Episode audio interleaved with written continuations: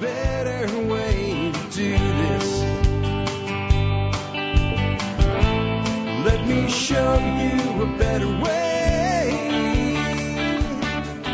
Hi, folks. This is Jack Spirko with another edition of the Survival Podcast. As always, one man's view of the changing world, the changing times, and the things that we can all do to live a better life if times get tough or even if they don't. Today is April the 9th, 2020, and this is episode 2636 of the Survival Podcast. I've got a longtime friend of the show, John Bush, coming on today. Uh, John has been around a long time in the liberty movement. Uh, he was uh, brought into the libertarian school of thought uh, by Dr. Paul, Dr. Ron Paul, in 2007, as I think many people were.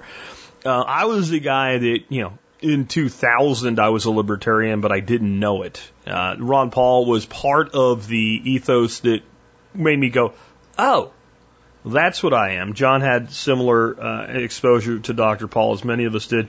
Uh, he's looked deeply into the deep state. He's looked deeply into some things I don't completely agree with on conspiracy theory.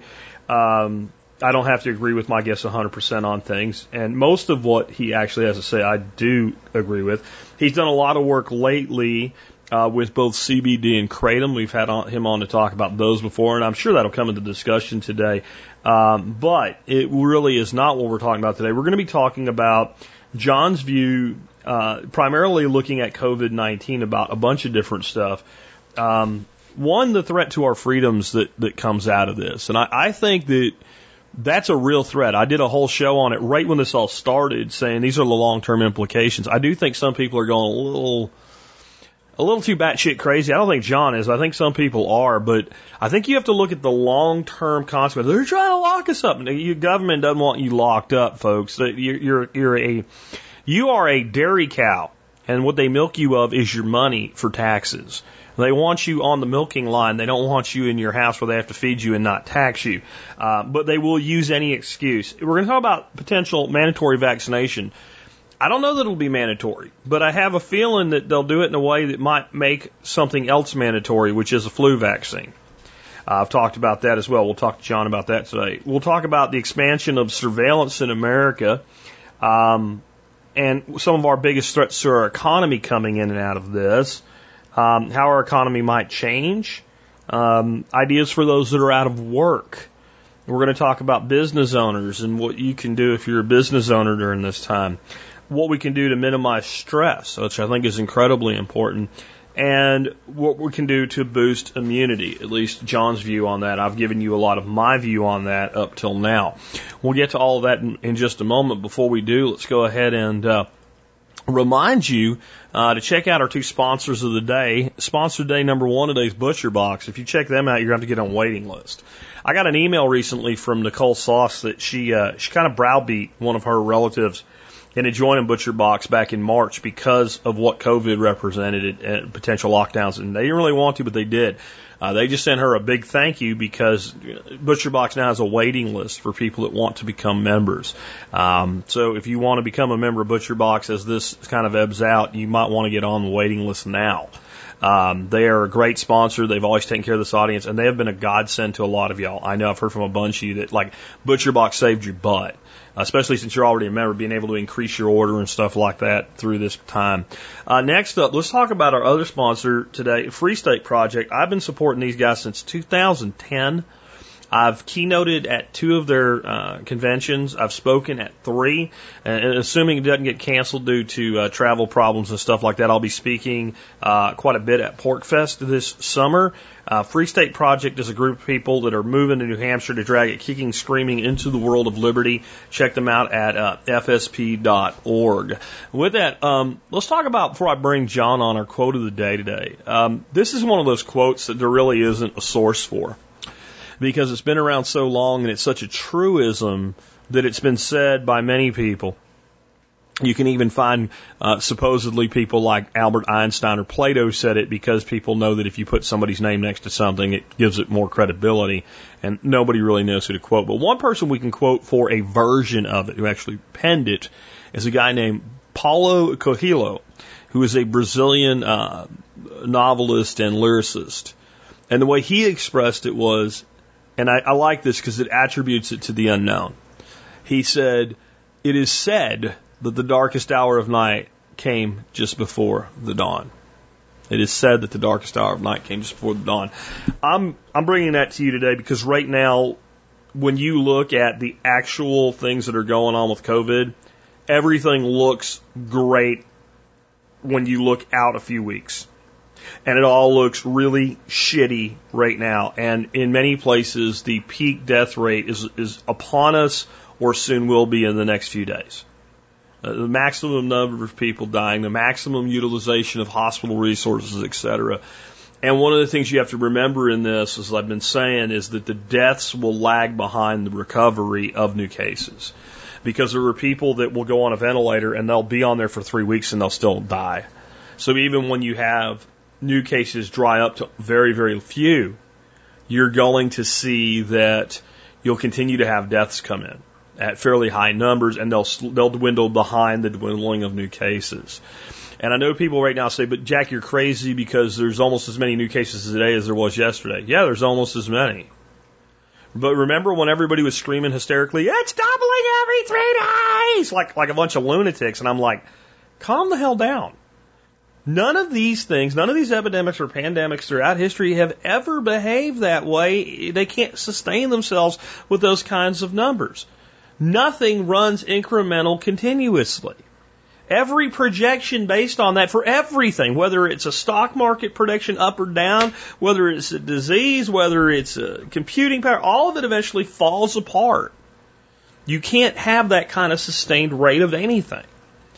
And we're seeing that level off. And if you look at the countries who preceded us into this, that had it really tough, like Switzerland, like Italy, like Spain, they've all flattened and started to dwindle. And if you, I have a website you guys can check out on COVID 19 where you can look at individual countries, but you can also look at the individual states. And it doesn't show the new cases, it shows the modeling for the projections of utilization of resources by hospitals. You know, there's about 10 states that have real problems, and a lot of them have already hit their peak. By the way, New York is already hit its peak utilization of resources, and we have empty hospital tents in New York. That's not a bad thing, that's a good thing. That means we put surge capacity there that wasn't used. There's shortage of respirators in the model, but yet right now they're getting by and their resource utilization is going to begin to drop. If you look at a state like Texas, the curve is flat as a pancake. Still on the way up, but flat.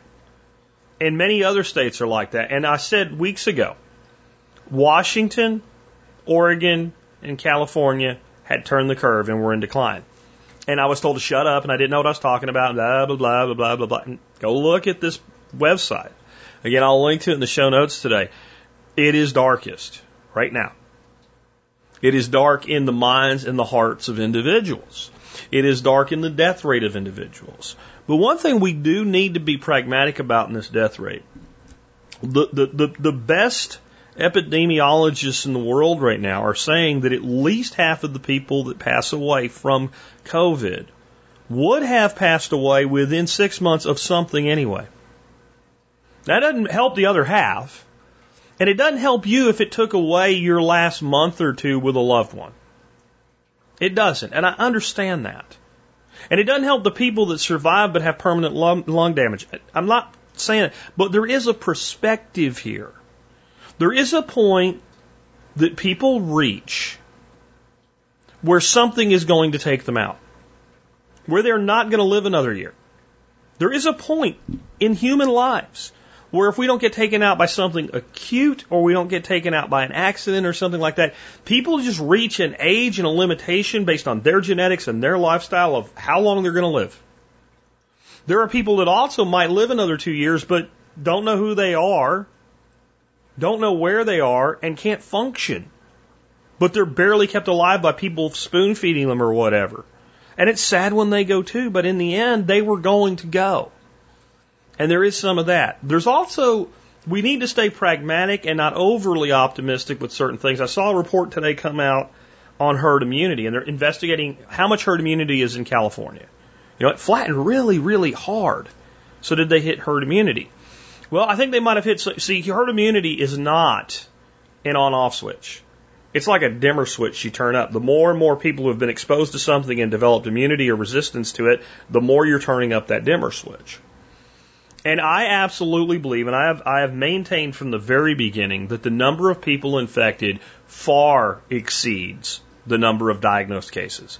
Anthony Fauci, our top doctor, says it's at least 50%. That is, to me, like the biggest sandbag underplay that I've ever heard in my life. And I do think there is a conscious effort by people in charge for what they believe is the right reasons to over scare you so that you will comply with their request that you stay in place, social distance, wear masks, etc. I, I, I think it's a conscious effort that's justified in their minds of people are stupid. A person is smart, people are stupid. Tommy Lee Jones and Men, are, Men in Black, right? Okay? People are dumb, scared, animals, etc. So they're using fear for control. I believe that. I think that number could be north of 5 to 10x. Meaning if you have 300,000 cases, you really have 3 million or more cases. But, as I've been saying, you have to visualize this like a pyramid. A pyramid, perfect pyramid shaped iceberg, something that never would exist in nature, but that's how to visualize it. And you know, the iceberg puts about one ninth of its size out of the water. So you see a fairly big looking thing and there's nine times that volume under the water. We don't know what that under the water number is. There's no reason to expect that it would be exactly the same as an iceberg. And different icebergs are in different shapes. But again, see this in your mind of this pyramid with a massive base under the water and only the tip sticking out. And what that means is until we're specifically looking for COVID, that people present with pneumonia, et cetera, and you know that happens all the time from the flu and other respiratory infections. So you can have a couple hundred or even a couple thousand people in a state die over six months of this and not even know what you're looking at. That's some kind of you know upper respiratory. They just call it other re- upper respiratory infection. That's what they would call it up until they're testing for it. And if the number of people that even have symptoms, let alone serious, need to go in the ICU is a very low percentage of the total, lower than we think it is. You could have a tiny tip of that iceberg sitting up, and, and it's there. It can be seen, but unless you're specifically looking for it, you don't know that it's there. You don't know what it is. You oh, there's this thing, and it has to. As the iceberg gets really, really big, boom, a big tip points out that's so different from everything else that you know. Oh, this is something new. Or in this case, since we already knew what to look for, this is COVID. Now we see it. Herd immunity says the bigger that iceberg is underneath the water, the closer we are to the end of this through a natural cycle of developing immunity in a population. Okay, fine. I buy all that, and I buy that number being much bigger than we think it is. But I can't logically explain away this fact. The number of cases that are needing treatment and the number of cases that need ICU treatment and the number of cases that put people on ventilators, the number of cases that kill people. In California, which is a huge state with a huge population, vastly smaller than the number of people that fit all those categories in the state of New York, specifically New York City area, uh, and then adjusted for population, Connecticut, Rhode Island, New Jersey. Much bigger iceberg in that area than there is in California no matter how big that X factor is, the iceberg's much bigger over there. Now I can explain why. You cram 8.6 million people into 300 square miles in New York City, you're going to have a greater spread of infection. But I can't explain it away. But I can give you a possibility as to how it could be. But I don't think it is. But it's here's my possibility.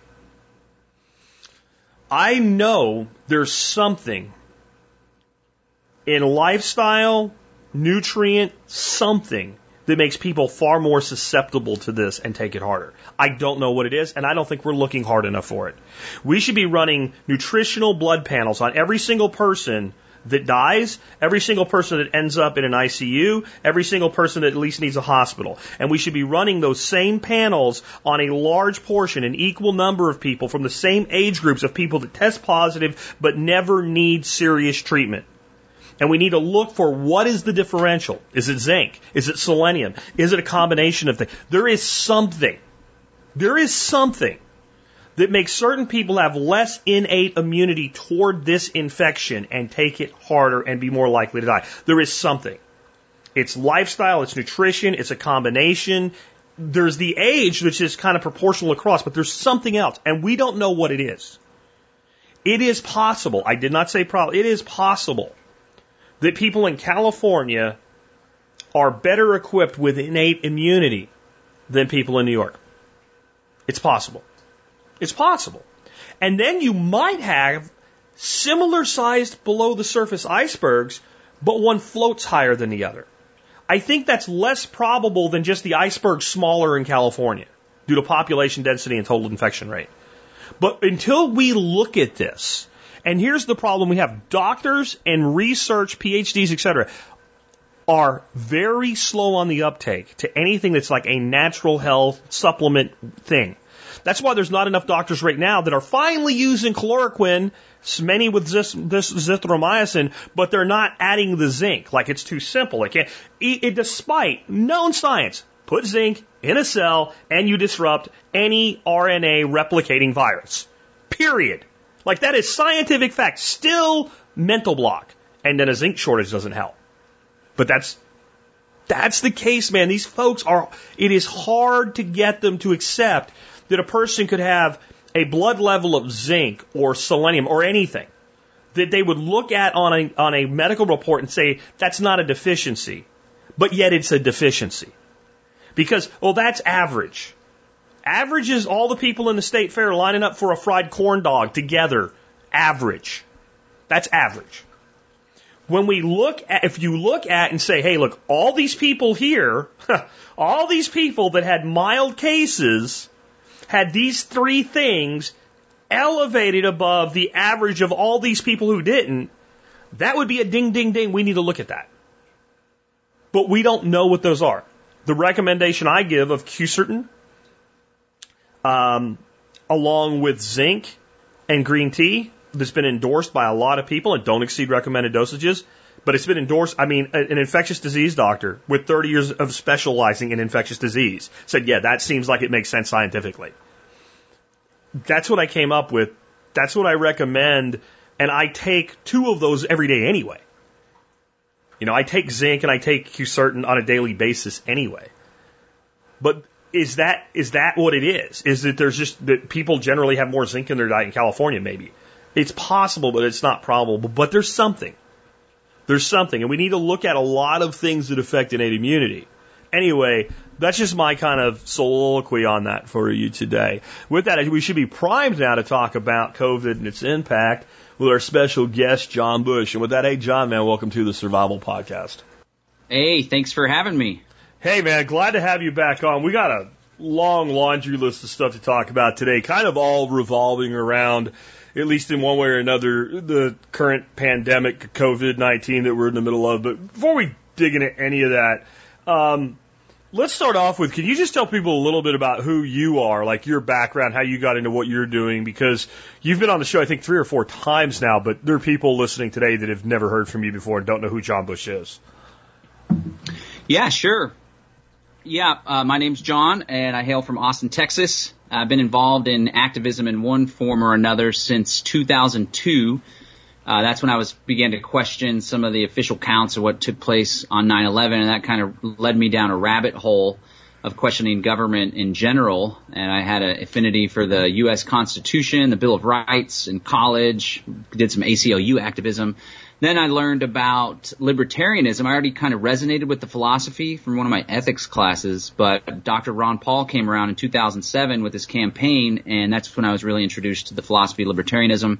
Got further involved in that campaign, uh, learned about Murray Rothbard and anarchism, and that was even more of a little path down the rabbit hole. Uh, we formed a political action committee uh, back in 2009 called Texans for Accountable Government. They're still around, pushing back on the police state, standing up for gun rights, cannabis reform. Um, you know, but along the way, I felt that I had given so much energy and effort to creating freedom in this world through the political channels and through trying to convince other people, especially politicians, to do the right thing. and I realized that even though we would have little small victories, they weren't really creating more freedom. In reality, they were just stopping more tyranny. So that's when I kind of had a shift to focus on solutions and the idea that first of all, we need to change the way that we live. whether it's natural health, growing our own food, but also doing a lot of the inner work.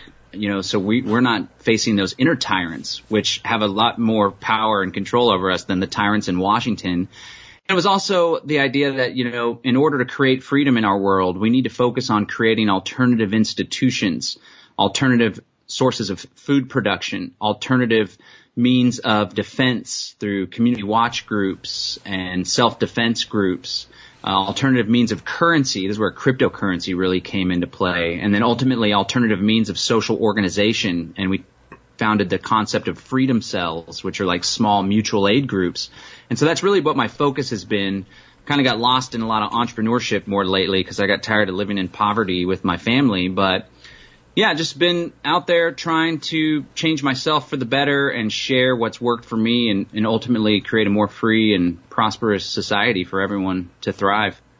So a lot like me, you you value liberty uh, pr- pretty much above everything, like even above money. Because if you give me liberty, I'll get money. Right? I mean, I think like no matter what, or you know, if you if I have liberty, anything that doesn't put me in the ground or at least flat on my back, I can overcome. But you take my liberty, now I have a problem, right? I can even have money and no freedom, and I'm I'm kind of miserable, right? So one of the things that people are, and I think rightfully very concerned about, is the threat to liberty, not from COVID, but from the response to COVID. And I've seen that go from very pragmatic and realistic to like totally nut job shit. They're about to load us all up and put us in FEMA camps, right? And I think that there's like somewhere in the middle, there's the actual reality to the threat here. What do you see as kind of the biggest threats to our freedom through all of this crap that's going on right now? Yeah, early on, I I kind of caught on to what to expect here in the states based on what we were seeing across the world, and then when it's popped off in Washington and and the West Coast, and you saw how governments were reacting, knowing that it was a highly contagious virus, I knew it was going to spread. Uh, early on, I, you know, I kind of withheld judgment on how severe the virus itself was going to be, but I recognized, I put out an email to my email list and said, you know, more so than the virus, what we need to worry about is the problems that we're going to face with the economy. Which, you know, when there's a Great Depression, there's tons of people dying, starving, a lot of people committing suicide because they're not able to be productive and their whole life gets thrown off. But being a, a liberty activist for the past like 20 years, I knew also that those in power, like Rahm Emanuel said, they never let a crisis go to waste. And so already having researched the rolling out of the police state, of the surveillance state, especially, I quickly saw that those in power were going to just use this as an opportunity to take more power, to control the people more. And so we see the lockdowns, I think, are just demonstrative of how I don't know how sheep-like the subjects are, and you know, I'll admit myself, I'm I'm staying in. I'm not going to go protest at the Capitol right now. I, I think it's not a, a popular cause like things that I've been involved in before. But I think just the sheer fact that there's checkpoints now, that they're completely controlling our movement, like one of the essences of the definition of liberty is the freedom of movement, the freedom of travel, and that's been completely locked down so that's a big concern. And then on top of that, the rolling out of this surveillance state. So there was this program, there is a program called ID 2020 that Bill Gates, who's now a central figurehead in this, he is partnered with the Rockefeller Foundation and all these vaccine conglomerates. And they really want to use this as an opportunity to roll out surveillance. And even Bill Gates said in Ask Me Anything on on Reddit that we're going to need certificates to be able to travel and come out of our little lockdown. Certificates saying that we've taken the vaccine or we've developed immunity. So these are some of the concerns for me because those in power they're not benevolent people that are genuinely looking out for our best interest. In, for the most part, you have your little Ron Pauls and Thomas Massie's and even Bernie Sanders. I don't agree with him, but he seems like he has genuine, genuine, genuine interest at hand. But yeah, I'm concerned that this surveillance state is going to be used. It's not going to go away, and this is only the beginning of their rollout. So I, I, I get what you're saying. I also think that generally things are done a lot more subtly than that. So like Bill Gates can want whatever the hell Bill Gates wants, and that doesn't mean like if Bill Gates got everything Bill Gates wanted, the world would be a different place. Bill Gates has a lot of influence with money, but he doesn't have authority. So he, Bill Gates can say you have to have a certificate, and he can shove it up his ass for for what what all of humanity can give a shit about. There's people always saying the way things should be, and that doesn't necessarily matter. You're kind of moving toward like mandatory vaccine here. So I said this like way back. I'm talking like five six weeks ago. I did a show on this type of thing, what's going to come out of this that's that's really negative for humanity, the, the, the real risks and dangers long term. And what I said is instead of a mandatory vaccine for COVID, I don't think they have to do a mandatory vaccine to get a massive number on the uptake of getting this vaccine. After being locked down and all, people will do whatever so that this doesn't happen to them again right? So yeah. there's people like you that'll say, I ain't taking no vaccine no matter what. But the majority of the sheep will just do it. And a majority of people that do think for themselves will be like, eh, it's COVID vaccine. Okay, fine. Yeah, because they believe that they're safer or whatever. What I think they're likely to do here is say, you know, this, this COVID season and this flu season all happens together and you get the DTaP vaccine, right? So there won't be a flu vaccine and a COVID vaccine there'll be a combo vaccine. And then they'll use fear mongering to not only get more vaccines into people for COVID, but to now vicariously get a much higher vaccination rate for the flu. And I yeah. think that's the kind of subtlety. And then you use useful mouthpieces like Gates because it's the extreme. And then when you put something that people generally would resist, but it's moderate to the extreme, all of a sudden it seems reasonable. And if you look at a history of how you erode liberty, you always have some mouthpiece with an extreme. And then you always have like this supposed moderate compromise that people generally accept because, well, it is, if, if you look at like Donald Trump, it is, it is a reverse version of the art of the deal. You ask for an obscene amount of money and you ask for an obscene amount of things that you want. And then you say, well, but we're reasonable. And then you have all this you can give up but you're actually getting what you want. Does that make sense? No, I appreciate. Yeah, it does. I appreciate that view. Um, early on, like back in 2002, 2005, I was all hyped up on conspiracy, New World Order. Mm-hmm. Then, when I learned about human action and through libertarianism, I realized that most people act in self-interest. There are a small group of people that genuinely want to create a global government that's more totalitarian in nature and erode national sovereignty and erode individual liberty. But I think you're right. It's not, I don't think that mass vaccinations are going to come down the pike, but what they may try to do is like they were going to do with the Real ID Act. Thankfully, sure. that's been delayed, but it was like if you don't get the Real ID Compliant Act, which has all your biometrics and stuff, then you can't travel. So it's possible because everyone's worked up into a frenzy like never before, you know, it kind of rivals the frenzy after 9-11. And that was the same problem reaction solution where they used that to take away rights, Patriot Act, National Defense Authorization Act and such. But what it could be is if you don't have this certificate, uh, which could be digital. He said digital certificate, and mm-hmm. then we mm-hmm. see that he's helping to fund and he's uh, linked up with uh, Rice University research, where they have these little mo- dissolving micro needles that embed into your skin. So it's not the full-on microchip like some say. They're going to chip us, and this yeah, is this yeah. is where they're doing it. There's not a lot. I mean, that's in the works. People want that, but that's not being rolled out right now. Um, but they are exploring different technology. It could be the case that what they see as privileges, I see it as right to travel and to work, right? Sure. We have rights to do that. But they could say, unless you have the vaccine or this certificate or a certificate of immunity, then you can't go on a plane, for example, or you can't travel interstate. And I'm glad you brought up Trump because Bill Gates doesn't have authority as in he's not a political official.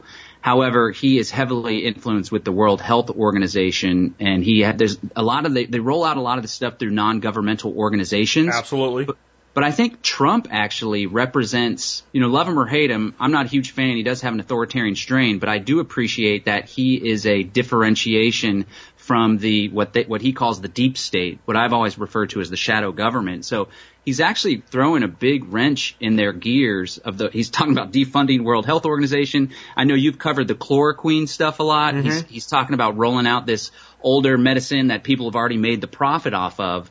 So yeah, it's not the whole totalitarian new world order thing. There's other forces at play, and I think Trump is one of those big forces that's going to prevent a lot of what they what the powers that be want to do through this. Well, if you look at you you got to look at government as an entity, right? As almost like a living organism. versus what I think people generally think of it as is, is you know, we the people or something. So governments, whether they're an HOA, like the smallest and, and in some ways most oppressive government you can have is an HOA, all the way up to like a federal government or kind of a de facto global government in, you know, the United Nations. And in some ways, something like World Health Organization, Health Organization kind of is a de facto global government for a sector of things.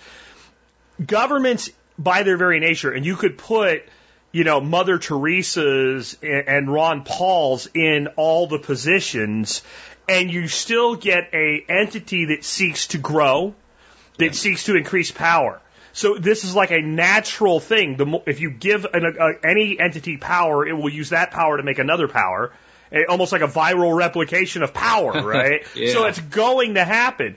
And then when something like this happens, Democrats were way up front about it with the, the bailout bill. We have a chance to remake society in our image. They said it, right? So like these people will take this opportunity to get whatever it is they want. Now the certificate being something digital with a phone, and this goes into some stuff with I'm not religious at all, at all, zero, to be very clear before I say what I'm about to say.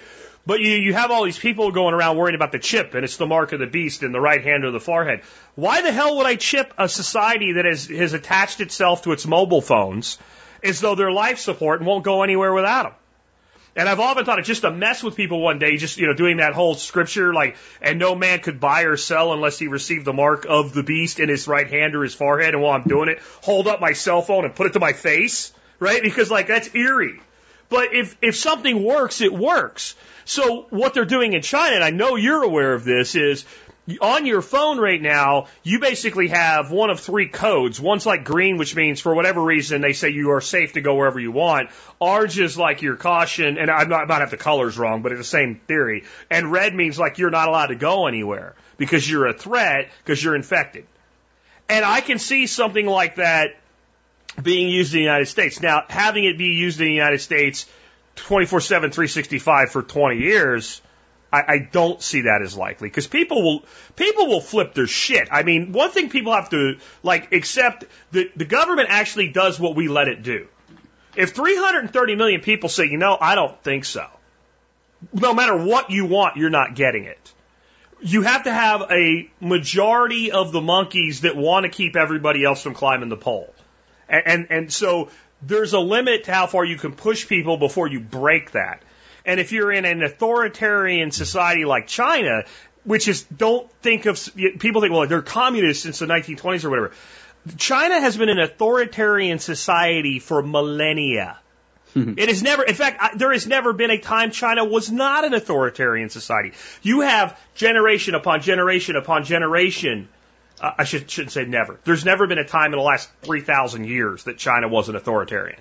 So you have it literally bred into their makeup at this point to, mm-hmm. to tolerate that. The United States is a different place. Yep. And they, so they have to use a lot more bait to get our people to kind of get in line and follow, but it's, it's still strikingly and, and to me very, very uh, dangerously easy to get everybody to line up and walk like a duck in a line. And so yeah. I think you'll see more and more of that. And I can see something like, well, we're opening things back up, but if you want to um, go back to work, that there's some sort of an app or something like that. I think that's very, very possible. As they get into vaccines, I think it's going to it's going to have a lot to do with the virus itself. Like, if it just goes away, it's going to be very hard to make that case.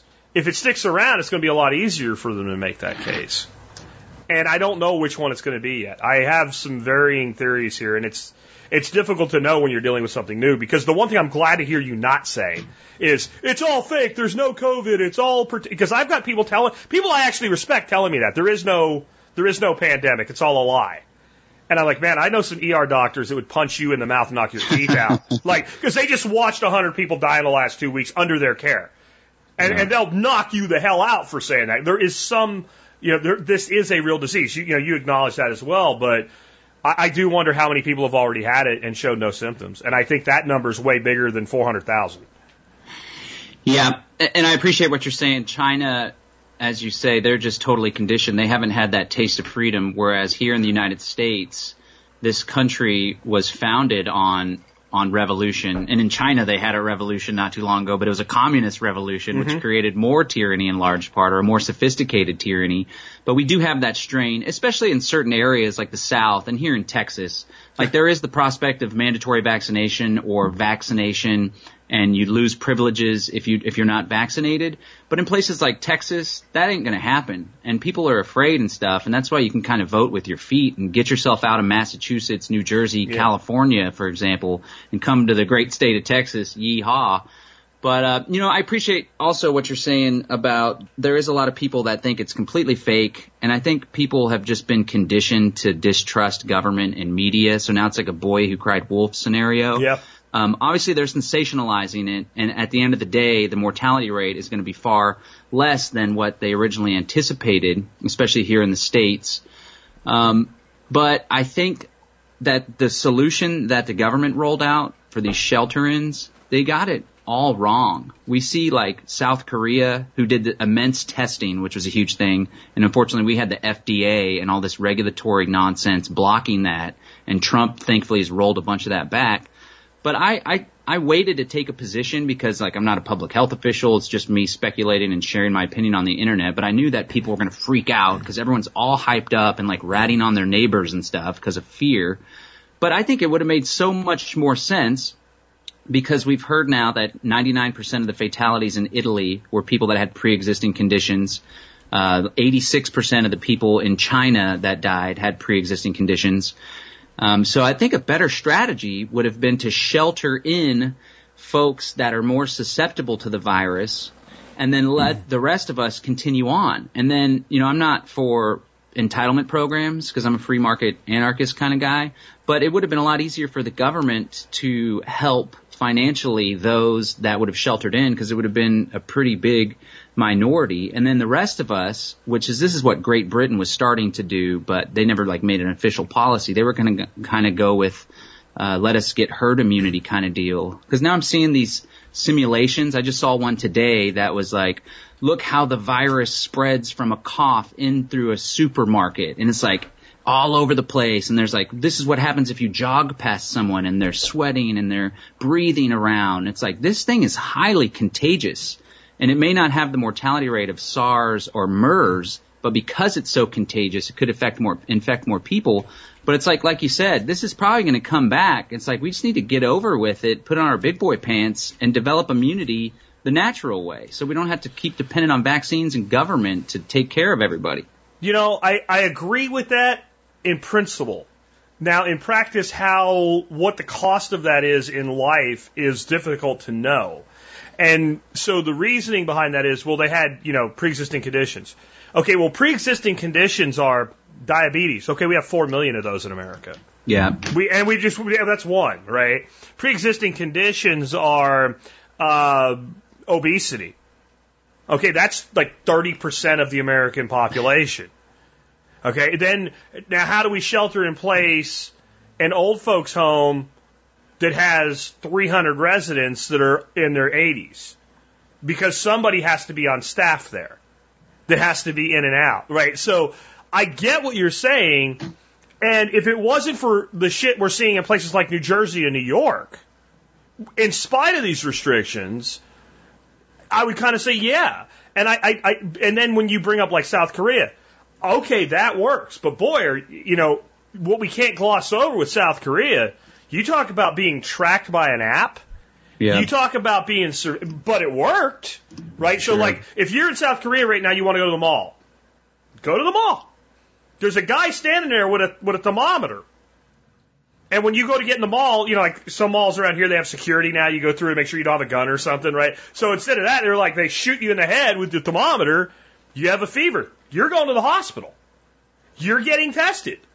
And if you turn out not to be sick, you go on about your way. And if you're sick, you're going into, you know, quarantine at some level. That's what South Korea's done. That's how they kept their society. And when you go out, you're wearing a mask.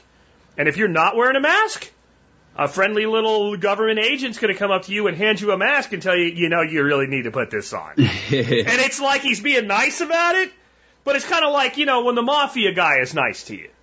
Right? Like, I need you to do me a favor.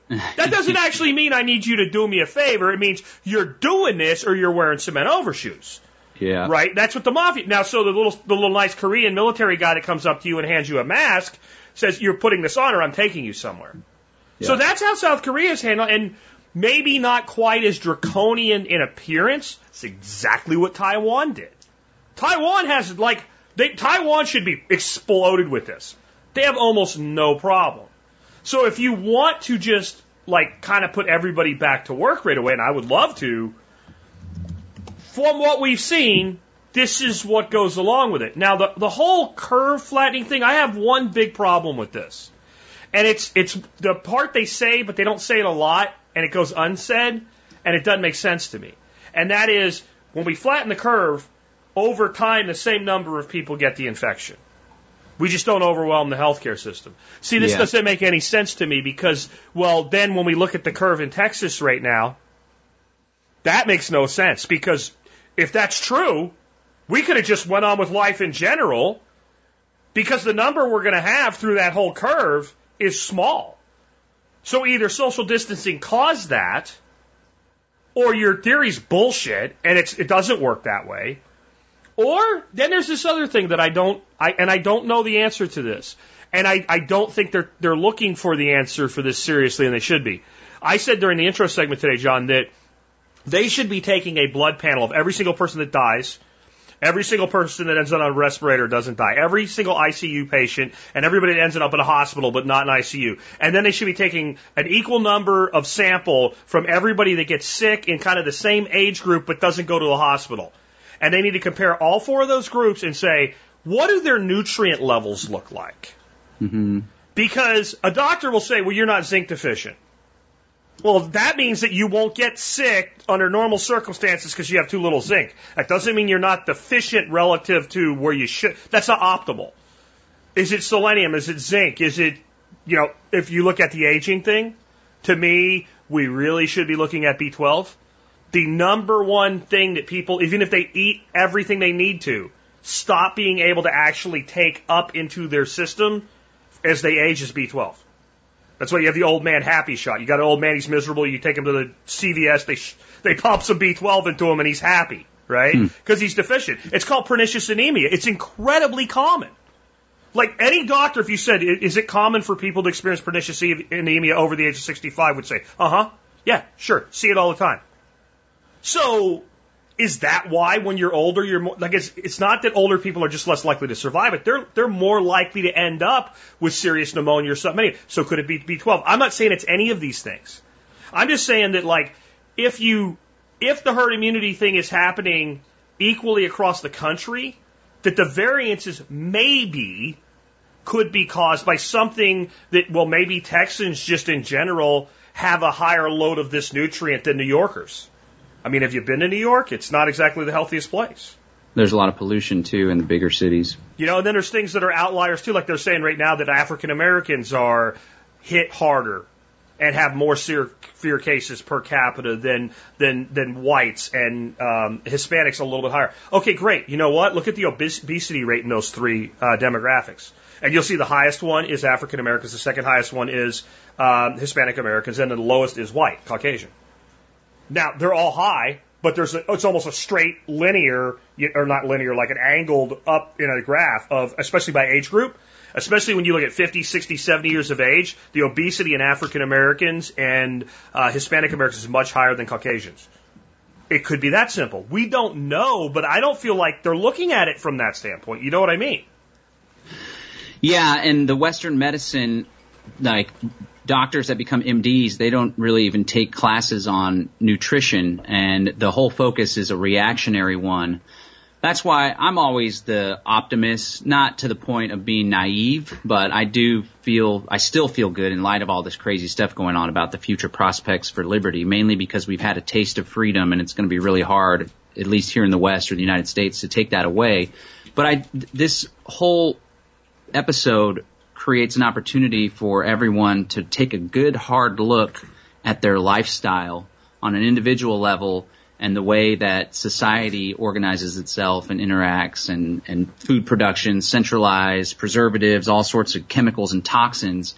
And like you said, yeah, these, a lot of these pre-existing conditions, not all of them, but many of the pre-existing conditions that could be leading to being more susceptible to dying from this virus are preventable through healthy lifestyle choices, exercise, diet, getting out in the sun, getting some vitamin D, eating right, not depending on pharmaceuticals all the time for everything, right? Now there's a time and a place, of course, but I think this presents an opportunity not only when it comes to how we organize ourselves as society, and like I said before, the powers that be never let a good crisis go to waste. Well, I think we freedom lovers and people that grow their own food and, and use self-defense measures to protect themselves, like we have an opportunity too to come out and say, hey, a lot of this stuff has failed because specifically of the way society's so centralized, top down. Everyone depends on their doctor for their health issues. And we can come out and, and set an example and provide some information and advice on how do things differently. And one of those things is a better diet and dietary supplementation for those things that aren't found in the healthy diet as well. Well, and you're also kind of hitting on quite a bit there federalism, right? So you and I both would prefer a stateless society, and people have asked me like, well, what would we do right now? It would everybody would die. And I'm like, I think if we had an, if we had a stateless society right now, you would have the choice. You would have like there would be places you can go and just like if you want to die of COVID, you could go spray yourself with a can of it and see if you can survive. And there would be places that like you can't get in without being screened, and you would have that choice and freedom of movement within that choice because we would actually respect private property. Exactly what it would look like, I don't know, but I'm, I believe we could probably find a lot of solutions and probably find a big solution much faster. So, but that's irrelevant because we don't have a stateless society. I mean, you and I would agree, we want this, but it's not what we have, so we have to deal with what we do have. Federalism creates degrees of oppression, less and more states like Texas, I think, have done, and I think you'd agree, Texas has done a much better job of being reasonable about how we deal with this. Even with the stay at home order that we have right now, if you're not being stupid, no one bothers you. Like I've heard reports in Connecticut, Tennessee, Kentucky of people like being stopped and asked like, where are you going? What are you doing? Stuff like that during this. Where, you know, unless you're you know, spitting on each other in a group of 20, I don't think a Texas sheriff deputy doesn't have time to, to worry about the fact that he saw you drive your car down the road. Yep. So it seems like we've been a lot more sane about it, and we seem like we've done a pretty good job. If you look at the numbers in Texas compared to any other state approaching the population, it's, it's a home run of success. And I think Texas is the kind of state that would be like, eh, no, we're not doing that. Uh, it, the, the, the people behind the Texas nationalist movement actually think this might hasten the potential for Texas, right? Maybe, I don't know. I'm all for it if we do it. But the bigger thing in this, the federal government has restricted almost nothing in this. Yeah. They put a bunch of money out, right? And they put a bunch of guidance out. Every restriction an American lives under right now, unless you're in D.C., because technically D.C. is all federal, any other state you live in right now, any restriction you're under was done by a county commissioner, a county judge, a, a state governor, a state lieutenant. Go- you see what I'm saying? Like every Yeah. restriction that's in place right now was done at the state or at a lower level. And people need to realize that that it's not necessarily in this in this country the federal government that's the big threat to freedom of movement type liberty. They have a different way they threaten liberty. But when it comes to your movement, your restrictions, and the total police power, the states have far more broad powers than the federal government. The federal government actually steps in at times and goes, "N- n- no, you, you can't do that. Like with religious liberties, they've said you want to close churches, fine, but you can't c- close them disproportionately. Uh, Barr, I'm not a huge fan of him either, but he recently slapped down, I think, two different states with that. Like, okay, you want to say that any business like a church is closed? Sure. You want to say that churches are and these other businesses aren't? No. I think he used the term jaw slapped in his interview. We jaw slapped them. You know, and you got to give credit to people even when you don't like when they do the right thing. So people need to realize their states are the problem here. And yeah, walking to freedom is a huge thing that you can do in a republic. Yep, and we mentioned this on Facebook how you know, it's like a bizarre world where we're praising Trump all of a sudden, but I do appreciate how he's handled or or hasn't handled, hasn't done anything when it comes to national lockdowns. And I wanted to bring up how there's been so much fake news and like Oh God. people are just buying stuff so easily. Like remember the wave of text messages and my cousin's uncle's roommate's neighbor who works with FEMA or Yeah. the DHS Yeah. or the White House and Yeah. the national lockdown is coming. Get where you're going to stay for the next several months. The national lockdown's coming. There were like two or three waves of this and each time, cause I've been watching every Trump press conference, I know that the media eats him alive anytime he has the slightest flip flop or shift. Yeah. And they rolled out their steps to slow the spread, Yeah. which, like you said, they were all suggestions. And Yeah. they were good suggestions too that if people are concerned about this and it's so contagious, we ought to be following these steps. Yep. And I knew that he wasn't going to lose face putting this out, and he was at least going to wait for his first deadline before they made any changes.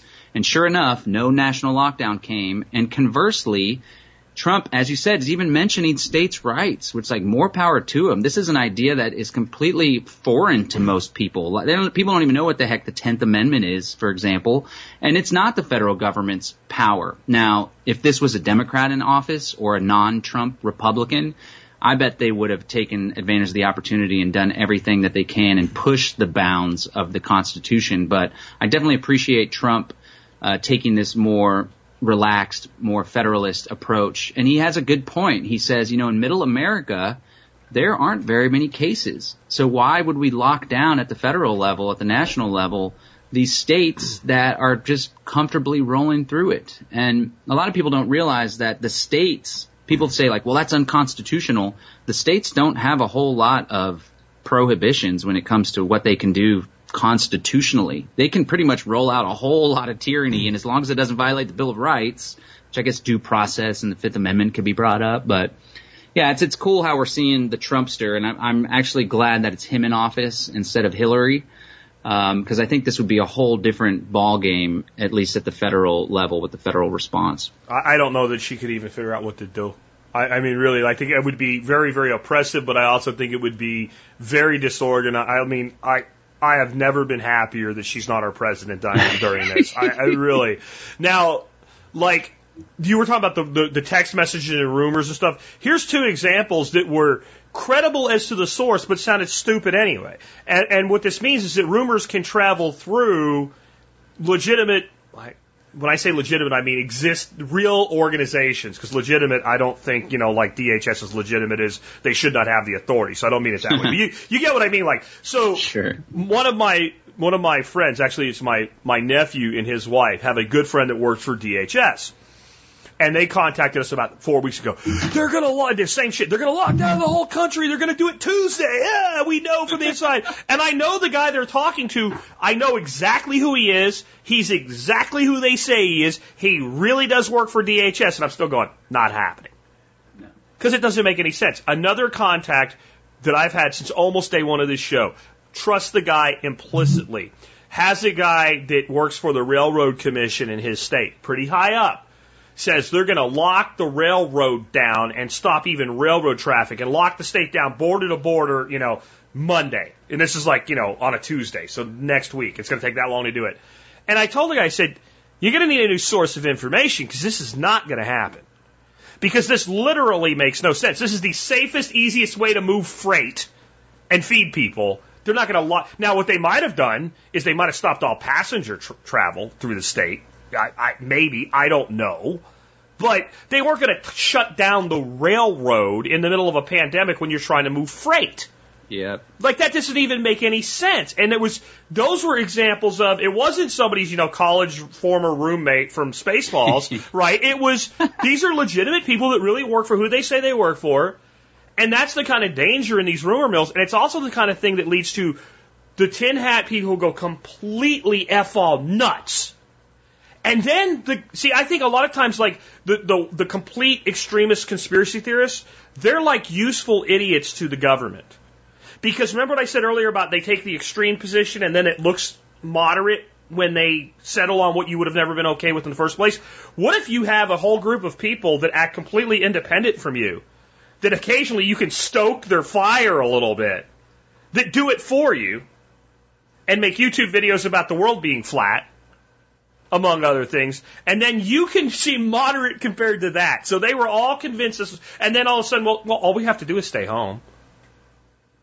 You see what I mean? Like, I think that gets done all the time, and it's the, the hidden hand is really, instead of having to do all these elaborate conspiracies, it's just a fundamental understanding of human nature and the way people react, and then we know what move to take next on the chessboard to force the pawn to this place that we can take it with our rook. It's much more simple than people make it out to be. The more complex the conspiracy and the more people you need to have involved in it, the, the more ridiculous it is that you can pull it off. A, a good conspiracy has three people that know the truth. Anything more than that, and it's not going to stay secret for long. You see what I mean? Yeah, and, and they, they well they do use the tactic of, of uh, compartmentalization. Yep. It's like you only know what you need to know, so the top levels know the full on plan, and then the rest of the people are just useful idiots. And that is a threat too. Like there are do good politicians and do good bureaucrats that really don't have a care in the world for freedom or individual liberty, and they're all about safety, and that's the role of government, keeping people safe. But there are competing interests, and that was a big eureka that I had when I used to think it was all a conspiracy. But it's like, no, there's competing interests, and Trump, I think, represents a competing interest, a different factor of the establishment, and he's really thrown a, like I said before, thrown a wrench in their gears, and I can appreciate that. And then him, like everyone has their own self-interest too. Like I'm judging a lot of his actions on. Obviously, he's coming up for re-election, and he wants to get the economy going again. Um, and so maybe that's informing a lot of his decisions. But I'd like to think that he's somewhat genuine in wanting to save people's lives. Like he's not going to Yeah. make money. He doesn't have any interest in the whole chloroquine thing. And it just gets me so frustrated to see how the media, it's so obvious to yeah, see that one, man. him over and over. So what they're saying break. now is somewhere in Trump's investments, he owns a mutual fund that holds corporations as one of the stocks that make chloroquine. You know what my response to that is? So does, so does 90% of America. Because sooner or later, somewhere in your mutual funds is Bayer. Right? I mean, come on. Can we, Yeah. can we back off the orange man derangement syndrome for just a second? And that's not really a defense of the guy individually because, like you said, he has his own self-interest and all. But I think the guy honestly is trying to save lives. Um, I, I, I don't think he's the evil, maniacal, trying to run the world person that, because if you want to, if you want to run the world, you're better off being a billionaire, not in government. Like, the president is not what you want to be. Like, it's easier to buy politicians than to be one. That's why that's what most billionaires do. Um, but there's something you said there that on the macro talk, it shows the swing that I'm talking about of people controlling themselves. You said the government is supposed to keep us safe. I think back to when I was like seven, eight years old and I was growing up in the, in the coal region of Pennsylvania. And my grandfather would take me to bars, which was, it's still common there. Like a neighborhood bar in Pennsylvania is not like a bar in Texas where people go party. Like they are literal hubs of, uh, of social structure. Kids are in bars all the time. There's all little hole in the wall bars. And all these old coal miners that sit around, they buy me ginger ale and buy me pistachios out of the machine. And I think about that group of people. And I think about if somebody walked in that bar and said, Hey guys, I just figured out the role of government is to keep us safe. The silence you would have heard in that bar, instant silence that some lunatic had walked in and said something like that would have been, it, it, could, it would have been completely unnerving. And I, the person that said it would have felt pain from hatred, from energy from the eyeballs of these old men. They would have looked at him like he was the most insane human. What are you talking about to keep us safe? Now, these were people that were immensely patriotic, loved their country. They were all veterans. They'd all worked their ass off in coal mines for most of their, their life, other than when they were in military service. They all, be, you know, they believed in the patriotism of America that I don't believe in because I've seen so much of what government can do. And they still would have looked at you like you have got to be insane. There's some things we have to do for us. No, we keep ourselves safe. The government keeps us safe in the standpoint of they keep the Russians from invading. But like, if you would have told they were supposed to keep us safe on a daily basis from the things that are out there, they would have never accepted that. And here we are a generation later, and that's one of the most common phrases you hear, and nobody even questions it. Yeah. And well, that, to be to be clear, I ahead. don't think that. I don't. I understand, I understand. Keep us safe. I just want to clear that up. Yeah, no, I get it. I'm just kind of pointing out how, how society changed, right? Yeah. So what do you think the biggest impact on our economy is going to be from all this? Well, there are a lot of impacts on a on a meta level. I'm I'm hoping that although maybe it just needs to get over with, I'm hoping that this doesn't lead to the the correction that's been kicked down the road so many times before. Like I got into survivalism back in 2006 and really I rested on my laurels. So I'm grateful that this has got me back into the garden, for example, and storing food. But back then I was like, this is when I was in still freak out mode and martial law mode. And I would tell my dad like, hey, you need to get your money out of the stock market and the, there's going to be an economic collapse. It's going to lead to a societal collapse, dad. And he would say, John, I can go up in the attic, and he, this is how he talks. John, I could go up in the attic and, and get a copy of a book that says how to profit from the upcoming collapse. It was written in 1978. And at first I was like, wow, you know, it's a good point. Maybe I'm overthinking it a bit or just sensationalizing. Maybe I'm watching too much Alex Jones. But I realized upon further economic understanding of business cycles and the Austrian School of Economics that it's actually been the whole, it's all been the same collapse. It's just been delayed and prolonged through injections of trillions of dollars through the discount window, bailouts during the housing crisis, now we have bailouts for all the banks and bailouts of the American public. And so you can only engage in this economic chicanery, funny money fraud. Even Trump saying that we have this great economy, the economy's so great, the, the stock market's doing so great. That's all based on fraud when you have $24 trillion in debt, deficit spending constantly, and you still rely on the Federal Reserve to inject into the economy. So I think on a meta level, one of the big things can be that there was so much money injected that we could finally have this huge correction that's been delayed. On a smaller level, I think we're going to see, and we have power, we have the control over whether this plays out or not, but I think we're going to see a shift where mom and pop stores, the local grocer, uh, the local shop is going to shutter and perhaps not be able to make it through this shelter in economy, whereas the Walmarts and the larger companies that are getting even more bailouts and that have more cash reserves and that are multinational corporations, for example, they are going to survive. So I'm hoping that's not what the case is. And I posted on Facebook before I got banned again for the second time in three months that this is probably going to happen, but we have the ability, anytime we're going to buy something, try to shop local, buy online with those mom and pop stores. So I think we're going to be seeing a shift and, and if we're empowered and if we vote with our dollars, hopefully it doesn't have the impact that I suspect it will. Yeah, yeah. I think actually it's going to create a lot of opportunity. I I that I was the big school of thought that the whole Federal Reserve System would fall apart for years and years and years. And what I realize now is so you pump two trillion dollars into an economy like this. When you look at the M3, it's not like pumping two trillion dollars into this economy in 1945. In fact, if you pump a bunch of money into an economy that goes to pay off debt, you just dump dirt in a hole. So the, the, the side that people miss with economic breakdown, you know, runaway inflation, et cetera, is there's two pieces to it. There's people think of inflation as it's the mon- how much money there is. That's only one piece of it. Monetary velocity is the piece that everybody loses sight of. What actually causes inflation in a society like ours, based on fractional reserve, is the speed at which the money moves and multiplies. So if you put a bunch of money into an economy that's dead, you're not going to get a massive inflation spike out of it because there's nowhere for it to go or multiply. So you know this, like when the bank loans you $200,000 to buy a house, they don't give you $200,000. They write a new blank check for $200,000 on your promise to pay it back. So that, that $200,000 is brand new money. It, the fractional reserve doesn't work like since I have a million dollars, I can loan out 900,000 and hold the 10% reserve. It's since I have a million dollars, I can write a check for $9 million and hold a million in reserve. That's, that's how that works. It's a, it's a reverse system.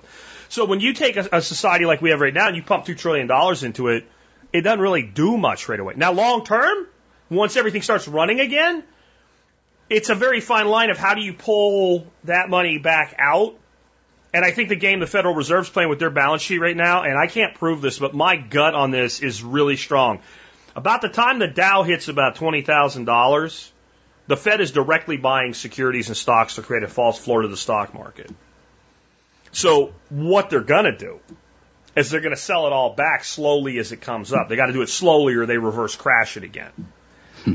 Now, how this all plays out, we'll have to see. But I think what makes me excited about the economy is, in the end, a monetary system is a way to keep score. That's all that it is. And all this money we supposedly owe it's never getting paid back. It's not supposed to be paid back. It's not going to get paid back. When it was $10 trillion, like, oh my God, if it ever gets to $20 trillion, we're going to die. And now it's $20 trillion, and nothing really changed. And one day, you know what? It'll be $500 trillion. I'll probably be dead by then. Maybe not. I don't know, but it will be. And they'll either have a new system that they'll create, or they'll just keep doing it. And it'll take $100 to buy a hot dog, but you'll make, you know, minimum wage will be uh, $500 an hour. I mean, I'm serious. Like this is how this.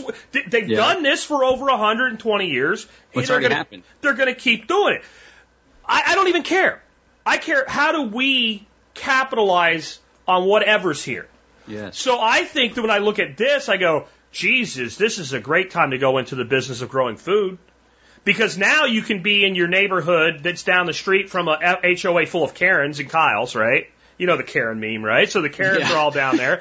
And you could have went and talked to all those Karens back in November and said, hey, Karens, uh, we're starting a little micro CSA for $35 or $50 a week. You can get this box. Here's what it's going to look like. Your order will change. In fact, I'm not even bringing it to you, Karen. You have to bring your Karen S to my farm and you can pick it up and I'm going to have this website portal and you can, you know, say you want one or not want one 48 hours ahead of Saturdays and you can condense that all into like a two hour time window and say yeah. all the Karens and Kyles have to come during that two. If you would have went and proposed that back in November, you would have got some Karens and Kyles that would have been like, yeah, that's kind of cool. But most of them would have said, I, will I'll go to the store. I go to Whole Foods, right? Yeah. Go do that when this ends. You'll have a waiting list of Karens that want yeah. to have, because all of a sudden, the idea that I could have been well fed through this whole thing and all I had to do was go down the road to a farm instead of standing in line at Walmart. All of a sudden, that's appealing. If yeah. you start, you know, like if you have the space and you're doing grass-fed beef right now, it's it's harder than you think to you know sell people on taking a quarter or a half beef or whatever. I bet you you could go and throw two hundred dollars on a chest freezer right from Lowe's without even doing a wholesale buy when this is over, and sell the guy the freezer and the beef. Like, and there's going to be a hundred little businesses like that for people to go into, which means there's going to be a whole bunch of people lose their job, sit on their ass, and not know what to do, and say there's nothing they can do. But there's going to be an equal number of people that are going to look at all these little niches and they're going to capitalize. And I think you're going to see a radical restructuring of the economy at the micro level. Yeah. The, the gig economy has been hit from a standpoint of Uber and Lyft, but all those guys are now delivering DoorDash. Yep. We did uh, we did takeout from on the border on Sunday just to treat ourselves. I go in, there's three tables set up: DoorDash, um, and two other. I can't remember the other ones. Uh, Uber, Uber Eats. Eats and one yeah. other one. And so they're not even talking to the people that drive. They just put the orders on the table since it's already paid for. They go and pick it up. And I'm like, you know, how are you guys doing? I talked to the manager there that gave me my food, and he said, I've never seen anything like this in all these years, but I have about, you know, 20% of my workforce just making food and like he says, you know, for the head count we're doing, we're doing fine. And so, like, okay, now how many people that do this during this are going to go, you know what? Uber Eats ain't half bad. I hmm. kind of like being able. So, how much gig economy expansion is there going on right now? Um, you know, personal shopping services would be another. Like, there is going to be like I actually see that being like Instacart kind of is that right now, but somebody can do that better where you put yeah. your order in, somebody goes and gets your shit and brings it to your house. How many how many grocery stores are that never did deliveries are doing them now, and will keep doing them? Like that's going to transform the economy. That means cashiers are out of jobs, but people to go load the carts up, that's a different job. That's actually a more efficient supermarket or a more efficient Walmart. Have you ever been to Walmart and seen like 20 guys sitting around with their thumb up their ass? Let me tell you what, they're not doing that right now.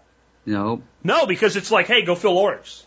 So I, there's like, there's every time there's something rips an economy apart, because people don't sit around and like, what what do you say when somebody does the roads argument, right? Like, okay, yeah, we're all just going to sit here. There's going to be a store there in my house here, but we'll all be like, well, I wish I could get there. Like nobody would build a road if it wasn't for government. When this ends, it's not like everybody's going to sit around and go, well, you know, screw it. It was a good run. I'm not going to do anything now. People are going to want to go out there, want to want to do things, and they're going to rebuild. Think about like the 1920s were one of the biggest boom times in America. Unfortunately, it ended in the Great Depression, but they were. What happened at the beginning of the 1920s? Spanish flu pandemic. Mm, yep. I mean, so people need to start seeing more of that long term, you know, cycle here and less of the end. There's no end in a cycle. There's, Yeah. like, you could see bad shit coming, but then there's always, like, people put things back together Yeah. and go on with life. They don't just end. That's why we prepare. If things were going to end, I would just freaking jump off a building. Right? I mean, like, eh, you know, if, if things are just going to end, the people, the end times people, it's the end times. Well, it was a good run. You might as well drink a beer and wait for the, the sky to light up or something then, right? Drink 12 beers. Drink 12 beers. You play some chess with your kids while the, you know, while it ends. Do something like that. If, unless, unless a meteor hits us, or we get something like, that has like the death rate of like the Black Plague, that, that moves like this, society's gonna go on. It's just gonna, how do you take advantage of the shift? I'm Yeah. buying stuff. I, I, I'm very close to buying my dream pickup truck because it has a sticker price of 47 grand, and I got the guy down to 30 without leaving the house yet. Yeah, I Yeah. mean, there's a deflation effect right now. So there's all kinds of opportunities, but I think when I talk this way, the problem is, John, people think that I'm saying everything's going to be super. No, I'm saying there's going to be a lot of suck. It's up to you to find the opportunity. That's right. Yeah, I just leased a car and got a great deal Yeah. and was treated like a king going in to the dealership. But yeah, like I was saying, there's going to be a shift, but there's also an opportunity. And earlier in the month, when this all started really picking up steam, I shared uh, four tips. I put out a video. I called it Four Tips to Survive and Thrive Financially in Coronavirus Times. And uh, the first one was to take advantage of the opportunity. Everyone's sheltered in. We're spending a lot of time at home. And rather than binge watching Netflix, and I have binge, binge watched The Tiger King, for example, but I'm literally putting in, when my kids are with their mom, I'm putting in 12 hour days of work and really growing my business right now. And for people that are out of work, or even if you're in work, now's the opportunity to learn new skills, to find a mentor, to binge watch YouTube videos on self development or increasing your sales skills, to purchase some online courses, to do little Zoom meetings with your colleagues and see how we can grow through this. Because like you said, yeah, this isn't the end. This is just a stage in the cycle. And whenever the economy gets back going, whenever people are allowed to go outdoors again, either you're going to be in a worse situation or arguably if you did nothing, you'll be in a worse situation, or you can position yourself where you come out of this and you're, you've been like swinging a bat with the weights on it and you come out of it with the weights off and you're just ready to knock them out of the park. And then the second tip was if you are still employed, now is the time to make yourself indispensable to your employer. And I think about my girlfriend and the role that she's played. She lives in a tiny home community. They gave her a tiny home to live in. She's the sales manager at this really cool intentional community tiny home place. They're not all like free thinkers like we are, but it's a really cool experimental community here in Austin. And she has made herself indispensable to the point where the CEO of the national company, it's a huge national company, this is just one of their projects. He's sending her little nice grams hmm. about how great she's doing and she literally turned the project around when they were having some big problem. So people's employment is still vulnerable, but if you go in there and you're literally bringing in new leads and you're solving problems and you're going above and beyond your job description, then when it comes time to cut the budget and perhaps lay people off, you need to be in a position where your employer is going to think twice about letting you go. And then what you were just saying, the third tip was to follow the money. Find ways to add value to your fellow human beings during what I call the shelter in economy. Uber Eats is a perfect example. People are doing online activities, online courses. There's a resurgence in health. People are paying attention to their health now. Um, that's why my business, mybravebotanicals.com, and then I recently took advantage of the opportunity and launched Brave Health Store, which has products that are geared towards the coronavirus times, like natural hand sanitizer, immune boosting herbs, and vitamin, vitamin C, vitamin D, zinc. um, I launched that store for the first time. I had in the back of my mind I wanted to expand and get into more products besides kratom and CBD. And the opportunity was right. I followed the money. I saw that there was shortages of hand sanitizer, for example. So I partnered with the doctor and I've been going to gas stations and selling cases of hand sanitizer because it's hmm. gone. There's opportunity out there. And then the fourth tip is something I get from this guy, Grant Cardone, that I follow, who's, he's all about it. He's got the mindset where it's like, I don't care if it was made in a lab, if it's a bioweapon, if it's all natural. I don't care. The question is, what am I going to do about it to protect my family to come out of this ahead? And he has the whole concept of 10x, 10x your goals, 10x what you expect the work to be to accomplish your goals, 10x your marketing budget, 10x your workout, 10x the valuable time you spend with your loved ones. And it's also like now's the time that we need to 10x our expectation of what it takes to survive because this is a big eye opener for people that are living paycheck to paycheck, for people that have employment where they are dispensable.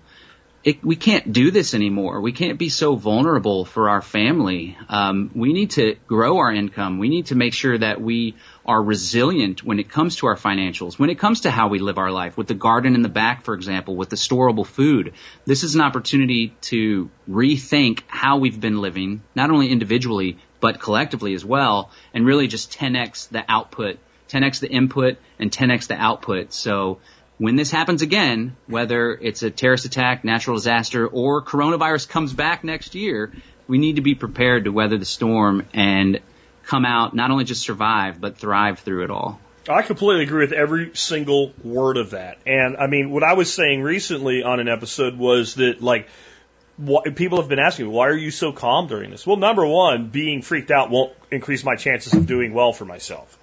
Being freaked out won't increase my chances of survival.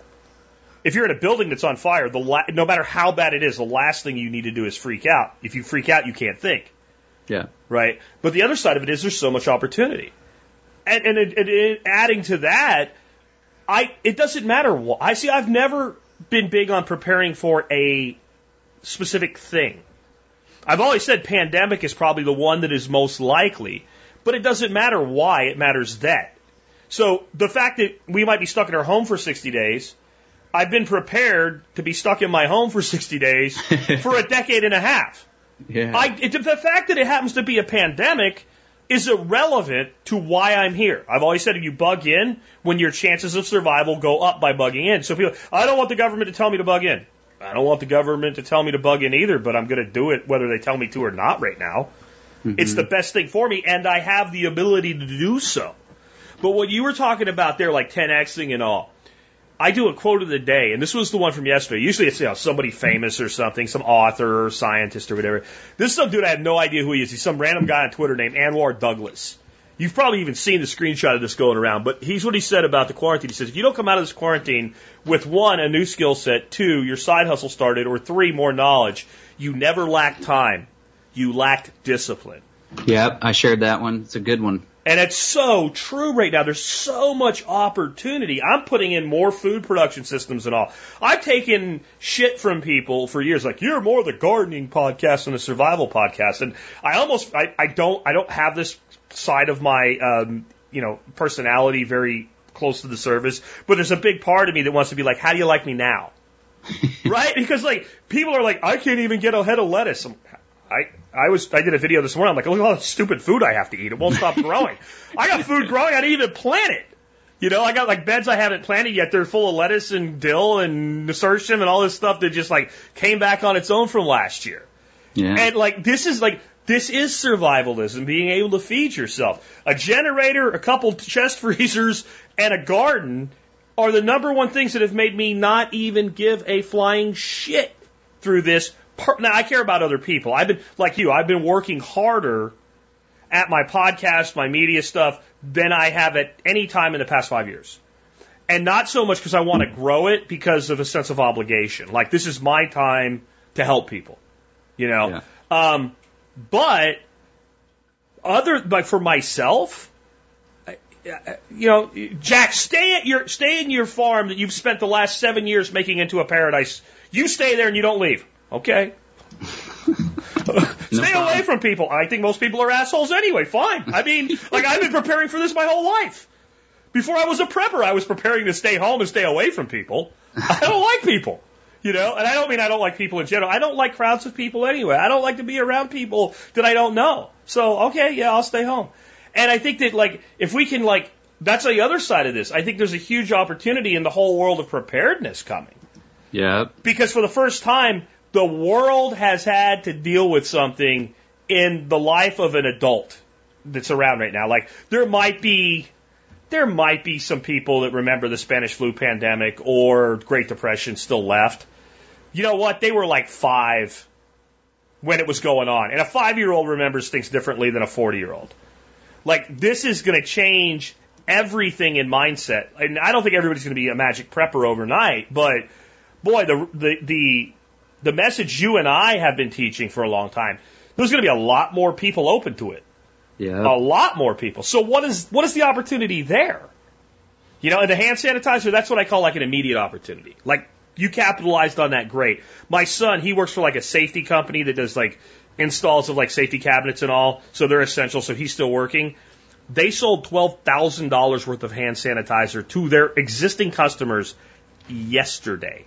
Wow. Ye- not this week, yesterday. And they've got one of their suppliers that they have a long term relationship with that's prioritizing them and making it as fast as they can for them. But that's a that's an immediate. Like what's the long term opportunity? The long term opportunity is going to be expanding your customer base for them by saying, when our customers needed us, we were there. Now, since they're much smaller than their giant competitor, they can't possibly get enough supply to do it. It's disingenuous, but boy, it's a good marketing message, isn't it? Yeah. Right? So like, we gotta be thinking this combination. How do I make the money now? Now how do I reinvest it into the long term? Because you're not gonna always be able to sell $12,000 worth of sanitizer a day.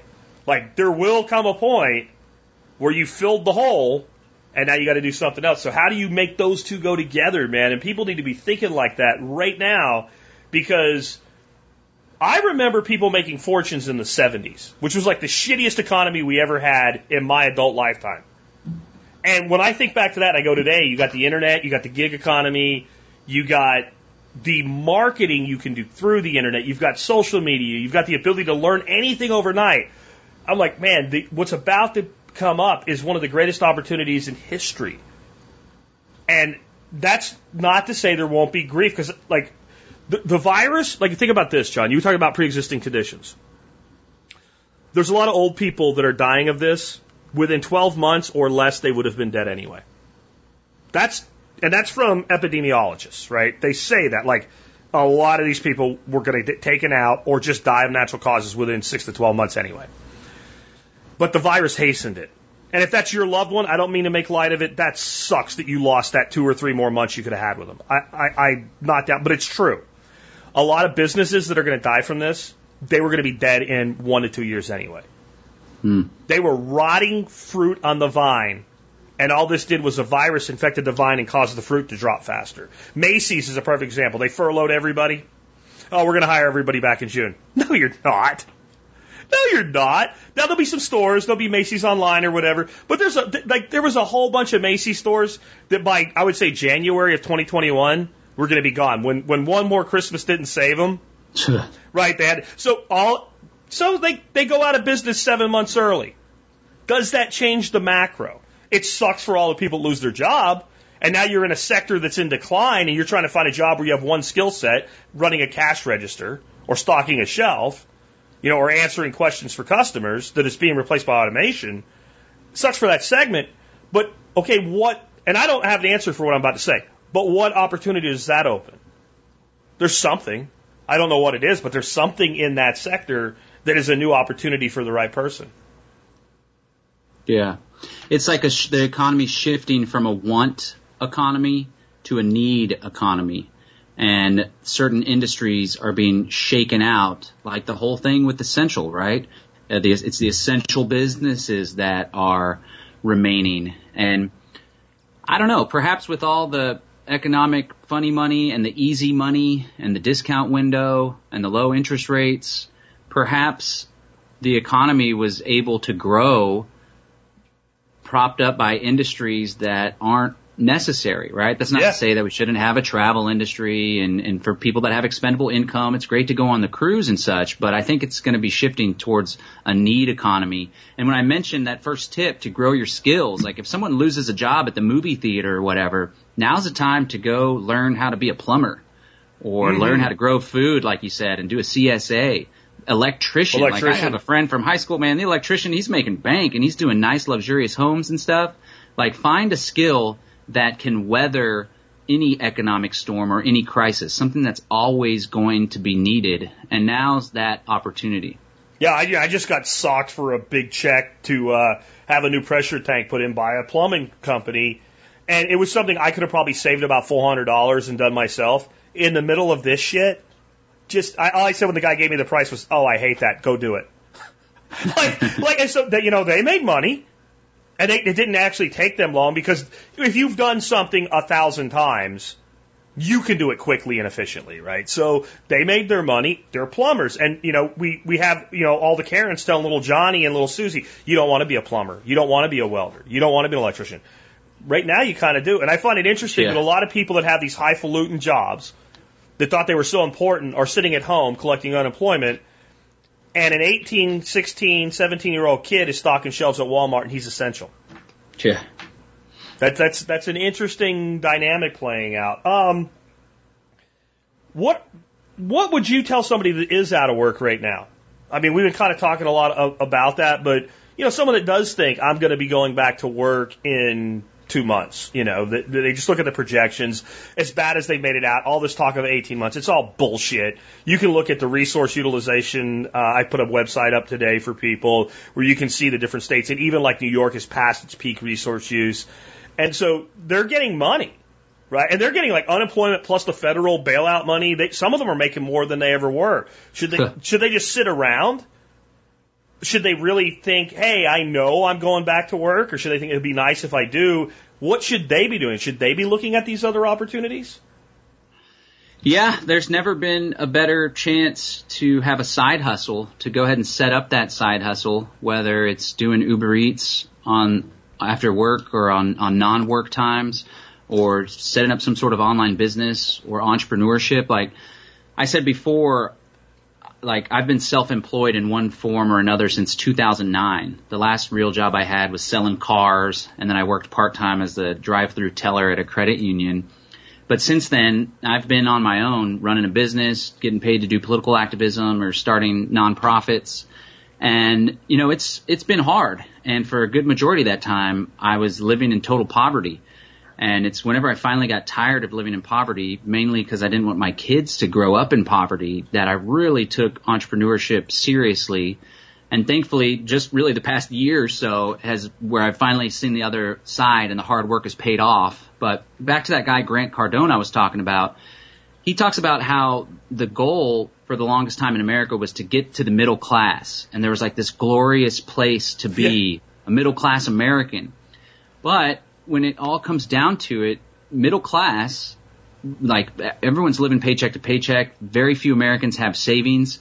You're just one emergency away from going back to poverty. Uh, whether it's a car accident, family member gets cancer, or you get furloughed from work, or we have this pandemic crisis. So whether you have a job that you're going to be able to return to or not, especially if you have children and a family to look after, we really got to be thinking of what can we do to grow and to go beyond the middle class so we have significant savings, so we have significant investments that are producing passive income um, in industries and markets that are more resilient. Like back, you know, not to champion this guy Grant, but I love everything he's saying. He's been my latest guru, and he's allowed me to 4x my business revenue since February last year. He's got the whole 10x thing. I'm on my way to 10x, but he talks about um, a good investment being apartment rentals, right? Because a lot of people are taking a hit, true, but when this is all over, people are going to be paying rent again, and some people are going to be downsizing out of the single family house into an apartment. So just finding opportunities to have that passive income and really, it's just, like I said before, it's a big eye opener. So even if you're going back to the job that, you know, the accounting job or whatever, I guess people can still do accounting from home. If, if you, you feel confident you're going back to the job, I would just challenge people to really take stock of of how vulnerable they are how much they had in the bank coming into this, the assets that they had coming into this, the income from passive passive income that they had going into this, and really just try to accelerate your efforts not only after this,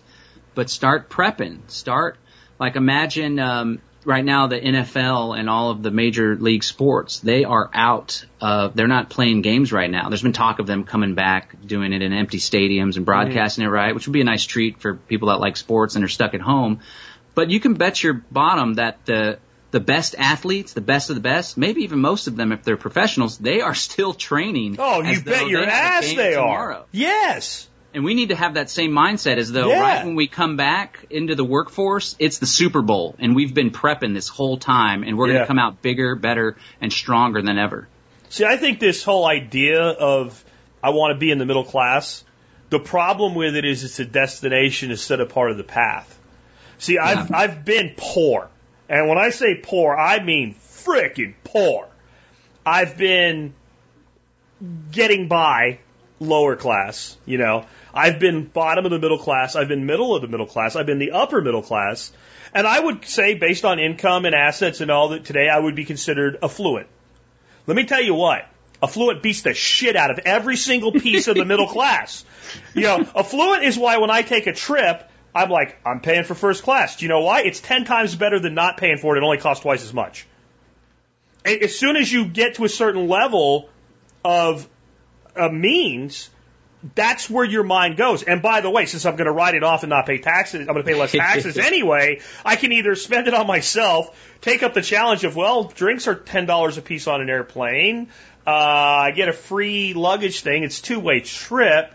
That's a lot of drinking. Uh, you know, and, and, and like I get a free meal, and you can start figuring out like, well, so this is actually costing me fifty bucks each way for ten times better service and comfort, right? And that's because you get to a certain level where you can think that way. And to be fair, I don't travel like three times a month. I couldn't afford to do it if I did that, but a few times a year, it's an immediate thing. We're just upgrading to first class, right? And so instead of thinking I want to be middle class, we need to have a little bit of balls and the goal actually needs needs to be I want to become wealthy.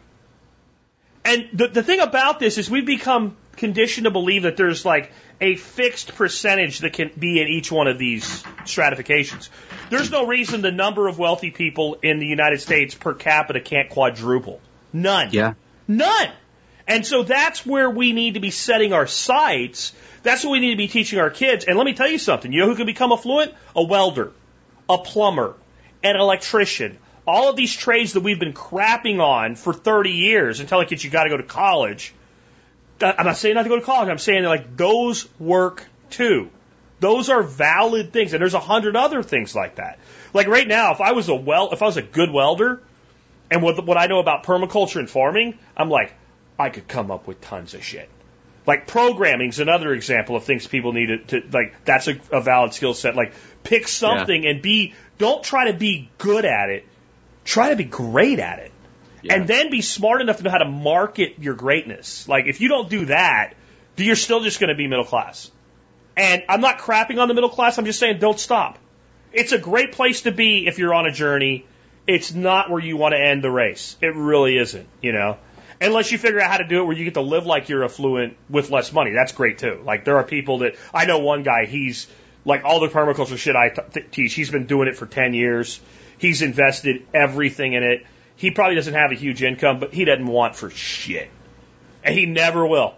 He, his property's paid for, you know, he has enough income. He's basically a hunter gatherer on his own property at this point. you know, that's so when I say wealthy, it's not necessarily a number. That's one avenue to it yeah. an income and whatever. It is having all the things you need and most of the things you want designed into your life as a given. And, you know, it's easier to say than do, but I would also call it something simple. It's not easy, but it's simple because it's something you can do. No one is such, unless like you can't move or something, anyone who really wants to, who will become a student of life, can do that for themselves. And that's that's what I've been trying to teach. And I know lot, uh, maybe you say it differently, but that's what you've been trying to teach people forever. Yep. Yep. And I appreciate that uh, distinction on wealth. It doesn't necessarily have to be a monetary thing. However, you know, people are like, money doesn't make you happy. Well, not having money doesn't make you happy either. You know? Did you ever watch Big Bang Theory? Uh, no, not not. There's a character in it. He's like a, he's, he's from India, and he was talking about how money can make you happy. He goes, "You can buy two Kawasaki jet skis with that much money." He goes, "Have you ever seen anybody on a jet ski that wasn't happy?" Yeah. Right? So like I, I get you know money doesn't buy happiness, but people that say that usually don't have any money. That's true. Yeah. I like to say it, it doesn't bring you happiness, but it makes it easier to pursue happiness. Yeah. I think money makes you more of what you are. So if you're a naturally miserable, you know, MFer, if you give that person money, they'll probably still be miserable. But if you're naturally Yeah. happy and you know how to pursue what you love, and I give, and you, and you've learned to make money your slave versus be money slave. If you give money to somebody who doesn't know how to manage money, they will make their life worse with it. You know, Yeah. they will end up dead at the bottom of a swimming pool or worse, right? But if they've learned to master money and they get money, they will become more of that happy person. You know, like like Raj was right, man. It's I've never seen a person on a Kawasaki jet ski bouncing across Lake Travis, right, with a frown. You know, Right. you know. But I also I never watch my ducks walk by my window without smiling. Yeah. You know, so I mean, there's lots of ways to that happiness. Let's talk a little bit about because we, we're supposed to be talking about this and we've got off all of this about things you can do to help yourself because I know that's a big part of what you you you're doing. You wanted to first let's start off with dispelling a myth. Somehow somebody somewhere said because I know you sell kratom, kratom cures COVID. You wanted to clear the air on that. Yeah, the last time you interviewed me, we talked in depth about Kratom, and as a result, many of your listeners came and tried out our free ounce offer. It's still available. You can get a free ounce of Green Maeng Da Kratom, free ounce of Kratom.com, free ounce of Kratom.com. And then if people want to buy more, there's not a discount, of course, on the free ounce. All you do is pay $5 shipping and handling. But I created a special coupon code for your listeners. They just do a TSP, and you can get 5% off. And so kratom, it's a member of the coffee family. It's a powderized leaf of the kratom evergreen tree. The green and white varieties are a little uplifting, good for focus, stress, anxiety. The red varieties, people primarily take it for chronic pain. A lot of people take it instead of prescription pain medicine. And then people even take it to overcome the withdrawal symptoms if they've been dependent on uh, prescription pain medicine or even opiates, uh, for example. So I've been in this space for over three years now, and as soon as this coronavirus stuff popped off, there was an article shared on this Kratom Culture website, and the article was quoting a professor in Indonesia, so it was translated from Indonesian, and the professor said something along the lines of the chemical structure of chloroquine, right? This this your, your audience is familiar with it. The chemical structure has secondary and tertiary compounds in it, um, uh, amines like an amino in it that are similar to some of the compounds, the secondary and tertiary compounds in kratom. Okay. That's what he said, and he said perhaps there's some hope that this could help or whatever. yeah. And people took that, this article, Kratom Culture, took it and ran with it to say, let me pull up the specific thing. They said specifically, oh, this is the wrong email here. Here it is. This popular natural alternative to pain medications, which hails from the same plant as coffee, same family as coffee, contains a special compound known as chloroquine, or CQ, that research shows is powerfully combative against coronavirus. And of course, Natural News, which is a hugely popular website, they took that and said the exact same thing. Other kratom that doesn't websites, surprise me. I am not a Mike Adams fan. I'll just I'll leave it at that. No, he does some good, but there's a lot of misinformation Yeah. and, and lack of, of in-depth research. And so I started getting messages and emails from people, uh, from my, my customers that were like, hey man, Kratom cures coronavirus. And then I got a message from one of my friends that wasn't even a Kratom customer. And he's like, you probably have enough Kratom on hand to save the whole world. and so I went and did the research and it, it doesn't cure coronavirus in the least bit. But I will say there are some compounds in kratom. For example, kratom has some antioxidant properties, and there are a couple compounds in kratom that have known anti uh, viral and that have uh, anti-inflammatory effects and that are immunostimulants. So while it's not going to cure the coronavirus, I would never make that claim. I'd get in a lot of trouble for making that claim. Um, I will say that it does have some immune boosting benefits, and that's an important thing. One of them, too, an indirect benefit, is that the green and white varieties, especially, really help with stress and anxiety. And so earlier, when you were when you were saying that it's not going to do you any good to panic, mm. it's not going to be good for your health to panic because that stress and that cortisol going through your system will make your immune system more vulnerable. It'll weaken your immune system. You'll be more vulnerable to having some severe effects from the coronavirus. So that's an, an indirect benefit. But yeah, thanks for the for the opportunity to clear that up because I know some of your customers uh, or some of your listeners became kratom customers, yeah. and I don't want anybody thinking they can just pound a bunch of kratom and they're going to be fine. No, I mean i I'm recommending something in the the natural state as well, a compound called Quercetin or Quercetin or Quercetin. I don't even know how to say it right. Um, but I've been taking it for over a year because of my doctor has me on it, uh, along with zinc and a, a single dose daily of green tea extract. Uh, and I take the Quercetin twice a day. I take the zinc uh, two, twice a day, and I take the green tea extract once a day because you can take too much of that, put a load on your kidneys and what have you. Sure. Uh, and the reason I'm doing that is because both the green tea extract and the Quercetin act as what's called an ionophore for zinc. And it, that what ionophores do is they let zinc get in the cell. That's what chloroquine does, by the way. It, it, one of the things. See, chloroquine does more. Like chloroquine reduces like inflammation in lungs. Oh, that's that's why lupus people take it, right? So it does more. But the Quercetin gets and the green tea gets the uh, zinc into the cells. Well, it's a scientific fact that if you put zinc in cells, you reduce the replication rates of any RNA replicating virus, which coronavirus is. That's all true. I certainly do not call it a cure or a treatment. Number one, I ain't going to Club Fed. And number two, I don't know that, but like, we had an infectious disease doctor in the audience, been, has been an infectious disease specialist for 30 years. Looked at the science behind why I came up with that and said, there's no reason this shouldn't help. And he put his whole family on it. I consider that pretty, but I, like you, I'm not going to say it does shit to treat or cure. And that seems like there's more to it than you know, it might boost immunity. But I'm with you on the stress.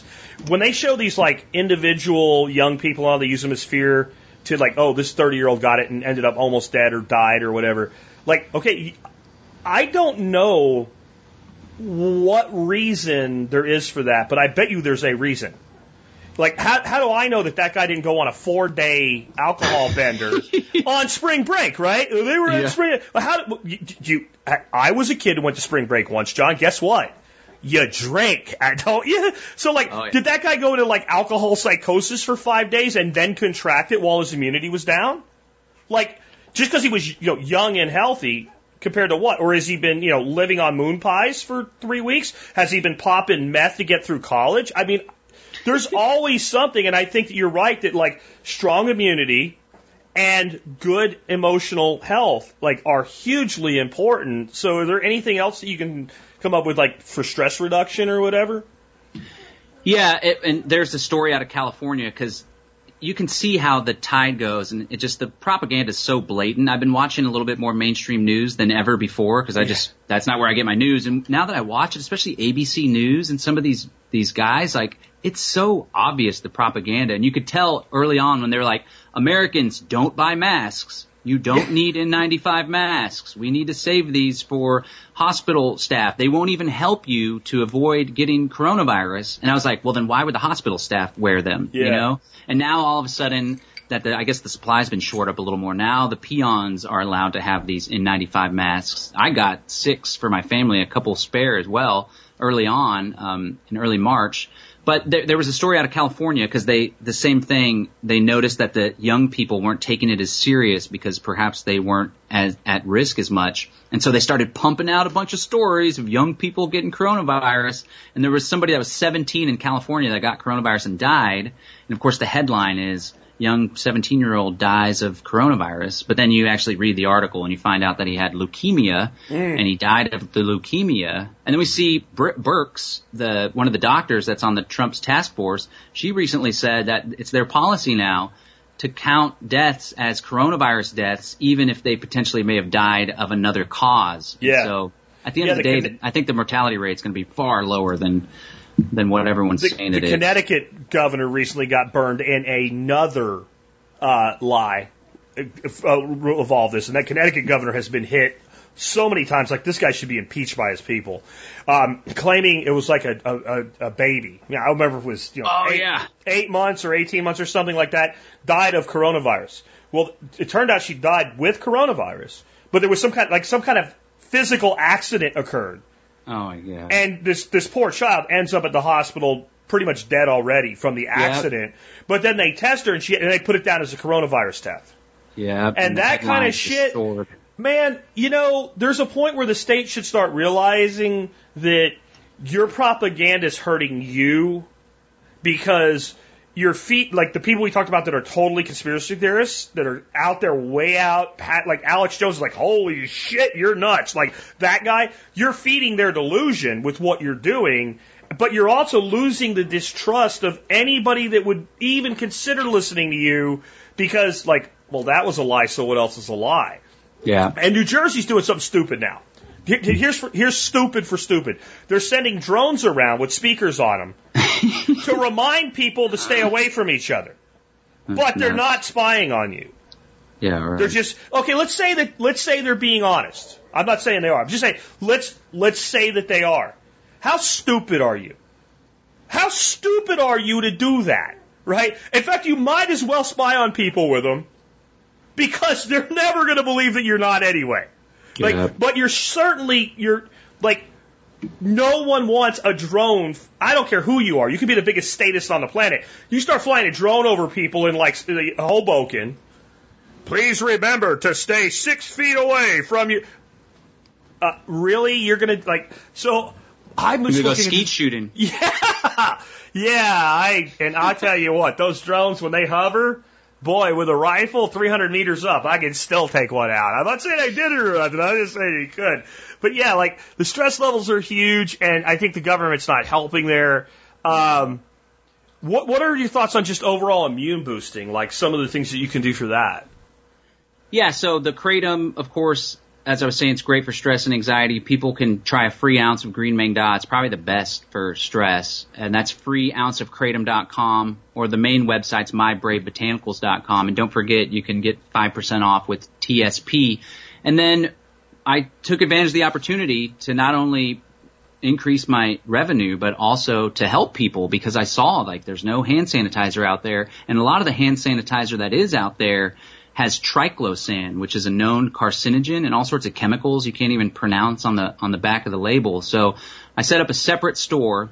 Now you can't, ex- I can take credit card and debit card on bravehealthstore.com, which is real exciting for me because the government doesn't let the hmm. credit card companies do credit cards for Kratom. You can do e-check or Venmo or cryptocurrency, super safe and secure. There's some explanations about it on the site. But I set up this separate website, bravehealthstore.com, and one of the best-selling products has been uh, what we call Avenger hand sanitizer, and the main ingredient is colloidal silver. We also have a 16 ounce, 20 part per million colloidal silver as well. Now, colloidal silver has a lot of scientific studies backing it up as an antiviral, antibacterial, antimicrobial, even saying it pushes back the HIV virus, herpes virus, and some respiratory viruses. So it's very promising, uh, especially if you're nebulizing it, like vaporizing it and just taking those small particles in through your lungs. Again, not, I'm not saying it cures anything or will prevent anything, but it does have a lot of scientific research touting its benefits as an antiviral. So the, the hand sanitizer is a misting hand spray. So those are two of the products. And then as far as immune support, which could never be more important, this is stuff that we need to be doing regardless if there's a panic or a coronavirus uh, epidemic going on, pandemic. Um, we have Zap, which is a herbal immune formula, and I take it every day. It's an alcohol-based tincture. It has organic onion, organic garlic, cinnamon, ginger, oregano, echinacea, grapeseed powder, ginkgo biloba, cloves, cilantro. It's got the whole gamut of powerful herbs and spices that have scientific uh, benefits as far as the immune system goes. And then we have just the straight up echinacea, which is one of the most popular, most effective immune boosting herbs. And then just last night, I started offering straight vitamin C powder, which is ascorbic acid, which is a great way to get vitamin C. So we have vitamin C powder, vitamin D3, and zinc. And those are three of the big ones that have been recommended by doctors and that have scientists that are backing up their benefits. There, and again, I'm not saying cure coronavirus or anything, but this isn't intravenous vitamin C either. It's a powder, but we do see that there's a lot of reports, even here in the United States, of doctors using vitamin C to knock back coronavirus. So there's a lot of promise there. And um, again, it's bravehealthstore.com. People can use the same TSP coupon code to get 5% off. So like we talked about earlier, uh, I saw an opportunity. There's a market void. A lot of stores are sold out of this stuff, especially the hand sanitizer. And so I just wanted to stick with my industry, which I feel so blessed that business is doing good for me through this because in light of all the craziness coming out, one positive silver lining, colloidal silver lining, so to speak, is uh, that people are going to be start taking their health more seriously. So we have these products to offer your listeners and their family. They're all high quality stuff. A lot of them are formulated by a doctor friend of mine, Dr. Jerry Peterman. He's a naturopath here in Central Texas.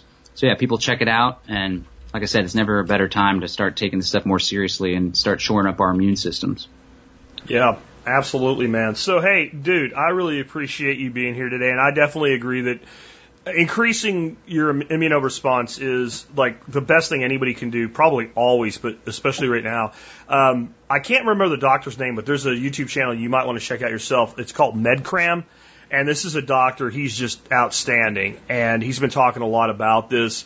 He's basically, he's done like a video every day for like a week and then he goes away for a week and he comes back because he's actually doing ICU rotations treating COVID patients. Wow. And um, he was talking about a different way of looking at this than anybody else I've ever heard talk about it. He said, so you get this and you don't have a clue, even if you're going to be symptomatic for five days on average. There's, this is all averages, but they're they're pretty average for most people. About the fifth day, you start having symptoms, so you go to the doctor, you go get tested. And it takes a while for your test to come back, depending on what kind of test they give you. But they basically look at you and say, yeah, got COVID. Go home. and they don't do anything. And then some portion of those people, five days later, at about day 10, are back because they're going to now go into the hospital, either, you know, general hospital or ICU or maybe need a ventilator. And that window of those five days is where you either have or you do not have sufficient innate immunity to fight that virus off. Mm, yeah. And that we should be looking at that window if you want to reduce the hospital load. If you cut that window by even 10%, you cut the hospital load by a quarter. Because a certain amount of people don't come back already. And that window is when we need to be doing whatever we can to build up your innate immunity. But I'm, I'm like you. Why not start before you're sick? Yeah. So I think anything people can do to increase their innate immunity, and there's a lot of things we can do.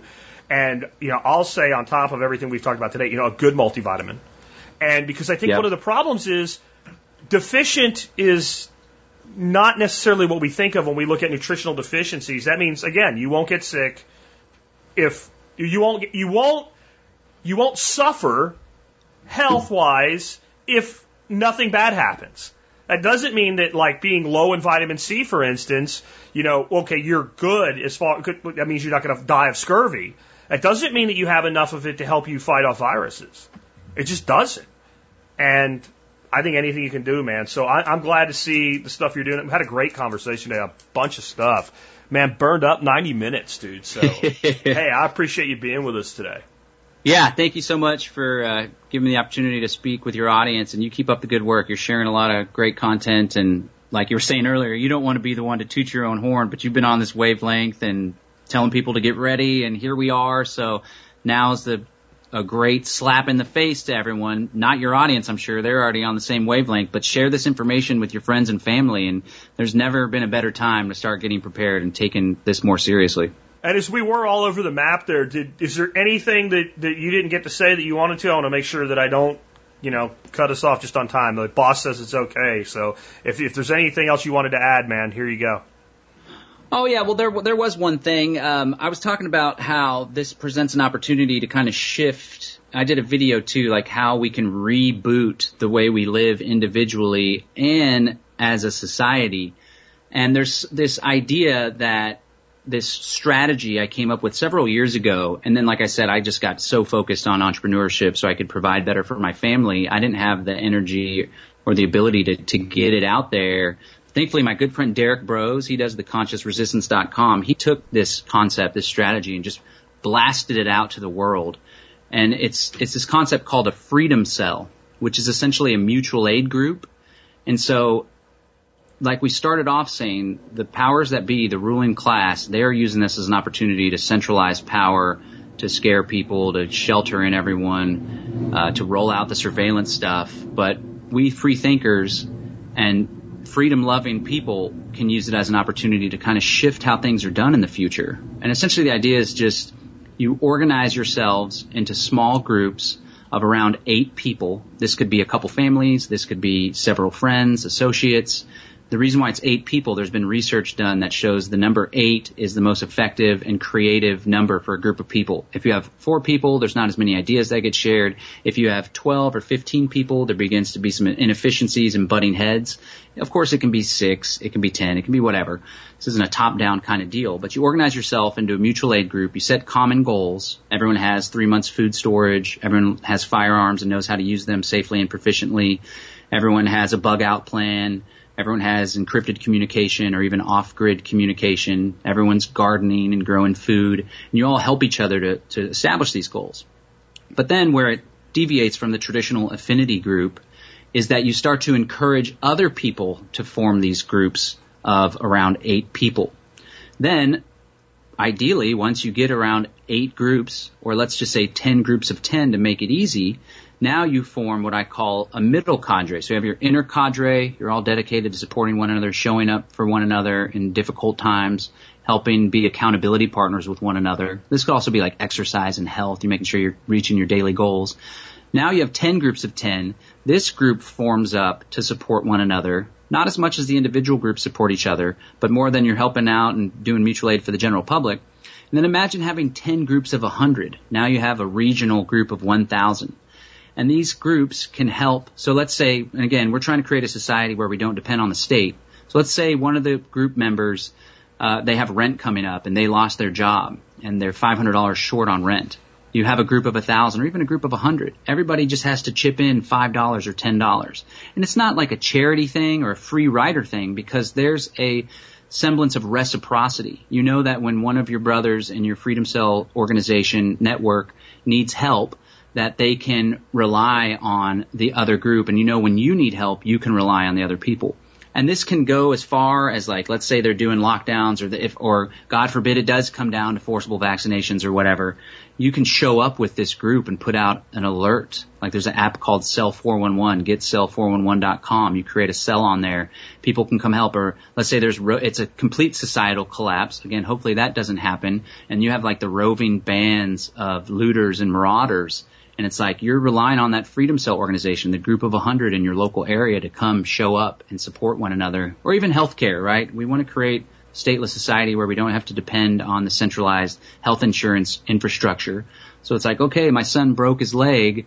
Uh, we're coming up a little short. It's going to cost us 5,000. We got 3,000 we need to, can we crowd fund this other thing? There's all sorts of applications and it's not just a concept. Like I said, my good friend took this idea and really put it out and now we have groups in Australia, UK, all over the United States and there's a website people can go to freedomcells.org, freedomcells you know, it's it's kind of playing off the whole terror cell, mm-hmm. but it's a freedom cell, and also the cells in your body are synergistic and work together, right, in a collaborative way. Freedomcells.org, you can go register for the site and pull up a map and see if there's a freedom cell group in your area, or you can start one with your friends and family and your associates. And I really think that, like I've always said, now, like I keep saying, now more than ever, there's an opportunity to present alternative ways of organizing society that aren't top down hierarchical shoving stuff down your throat with drones in your face, right? These yeah. are a way that are mutually beneficial. They're decentralized. It's peer to peer and we could do things voluntary. And this could eventually replace a lot of the way, the social safety nets. I always get that as an anarchist. Well, what about poor people? What about the grandma that can't help herself? Like this could replace all of that and do it effectively and efficiently. And it's already happening. It's not a far-fetched idea. It's not illegal to do this. So I, I thought that that might resonate with your audience. No, I'm sure it will. I, I've already, while you were talking, I looked up the site and I added it to today's show notes so people can get uh, get over there and check it out. Hey, man, again, thanks for being with us today. Hey, thanks, Jack. So that went really long, but uh, whenever I get together with John, it does. We we're just friends that like to have conversations, and sometimes we record them. Anyway, I do want to remind you both Brave Botanicals and Brave Health Store are doing 5% off for all of you guys with code TSP.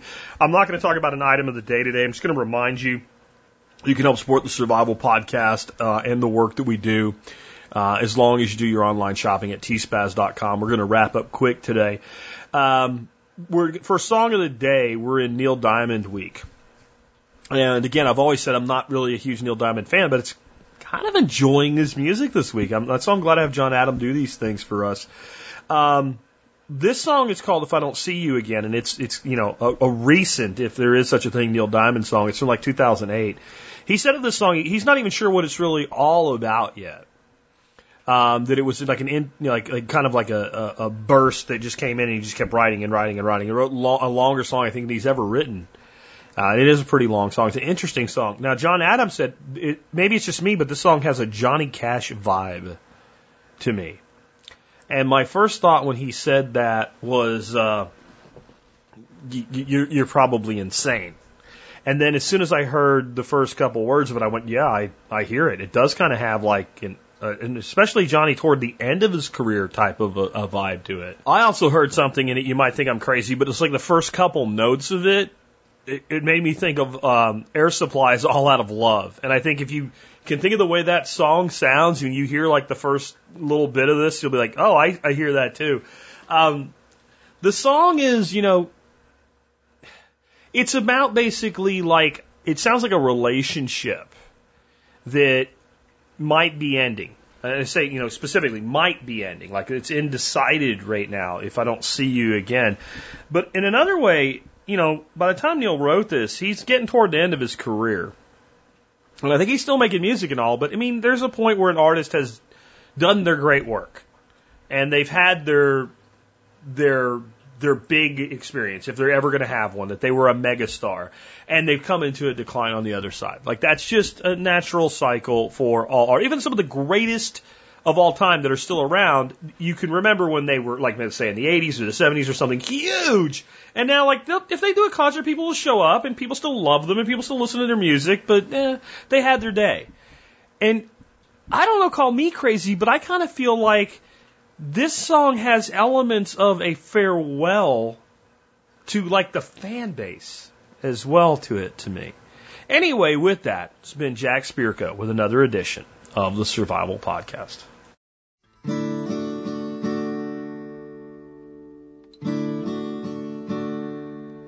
If I don't see you again, it was a hell of a ride. Don't need to say let's be friends. Don't need to promise you'll write. We rode that train through the night and never cared where it went. If I don't see you again,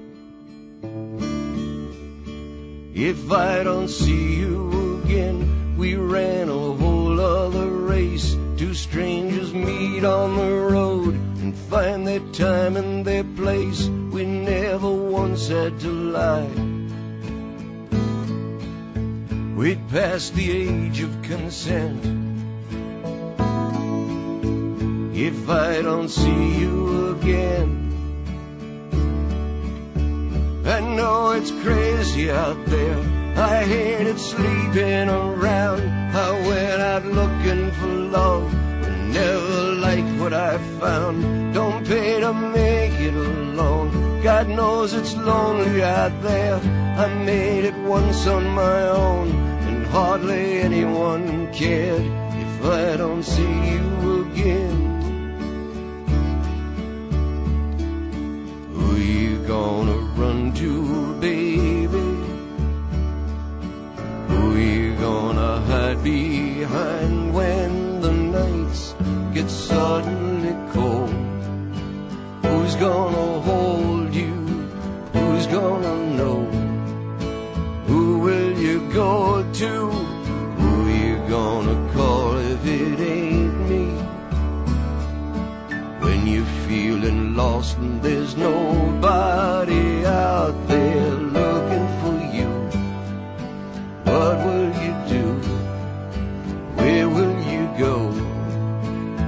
If I don't see you again,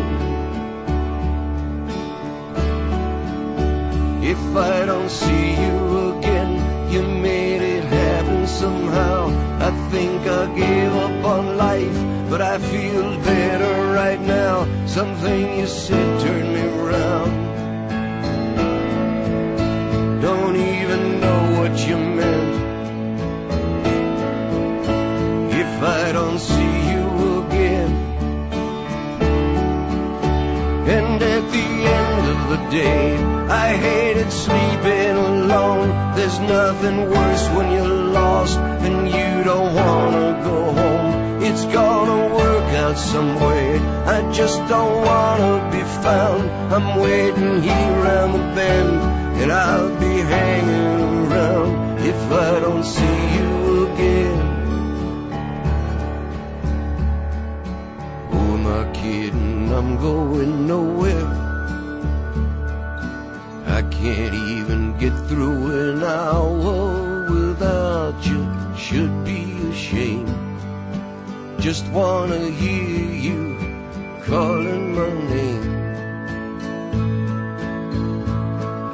Two of us missed connections. Guess we must have somehow missed something more.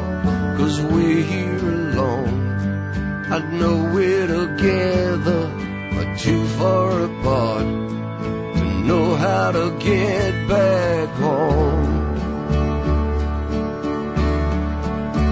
It's time for saying goodbye. Cause if I stayed for too long, you'd get to know me too well and find that something was wrong. The time is perfect to go before the curtain descends. Right now, when both of us know that everything's got to end. If I don't see you again.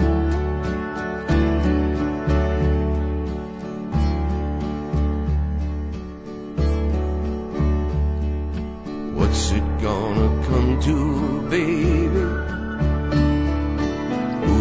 Gonna hide behind when the nights get filled up with doom? Looking to run, you run out of room. And will you be the one to save me? Doesn't look like the future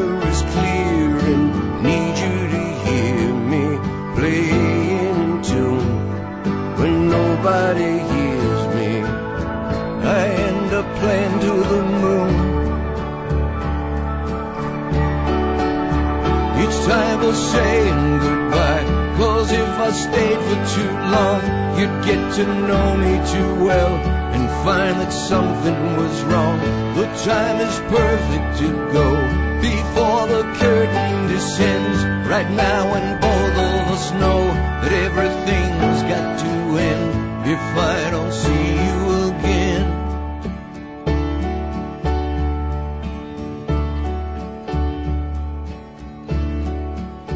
If I don't see you again, somehow we both made it through. I would have gave up on life before I gave up on you.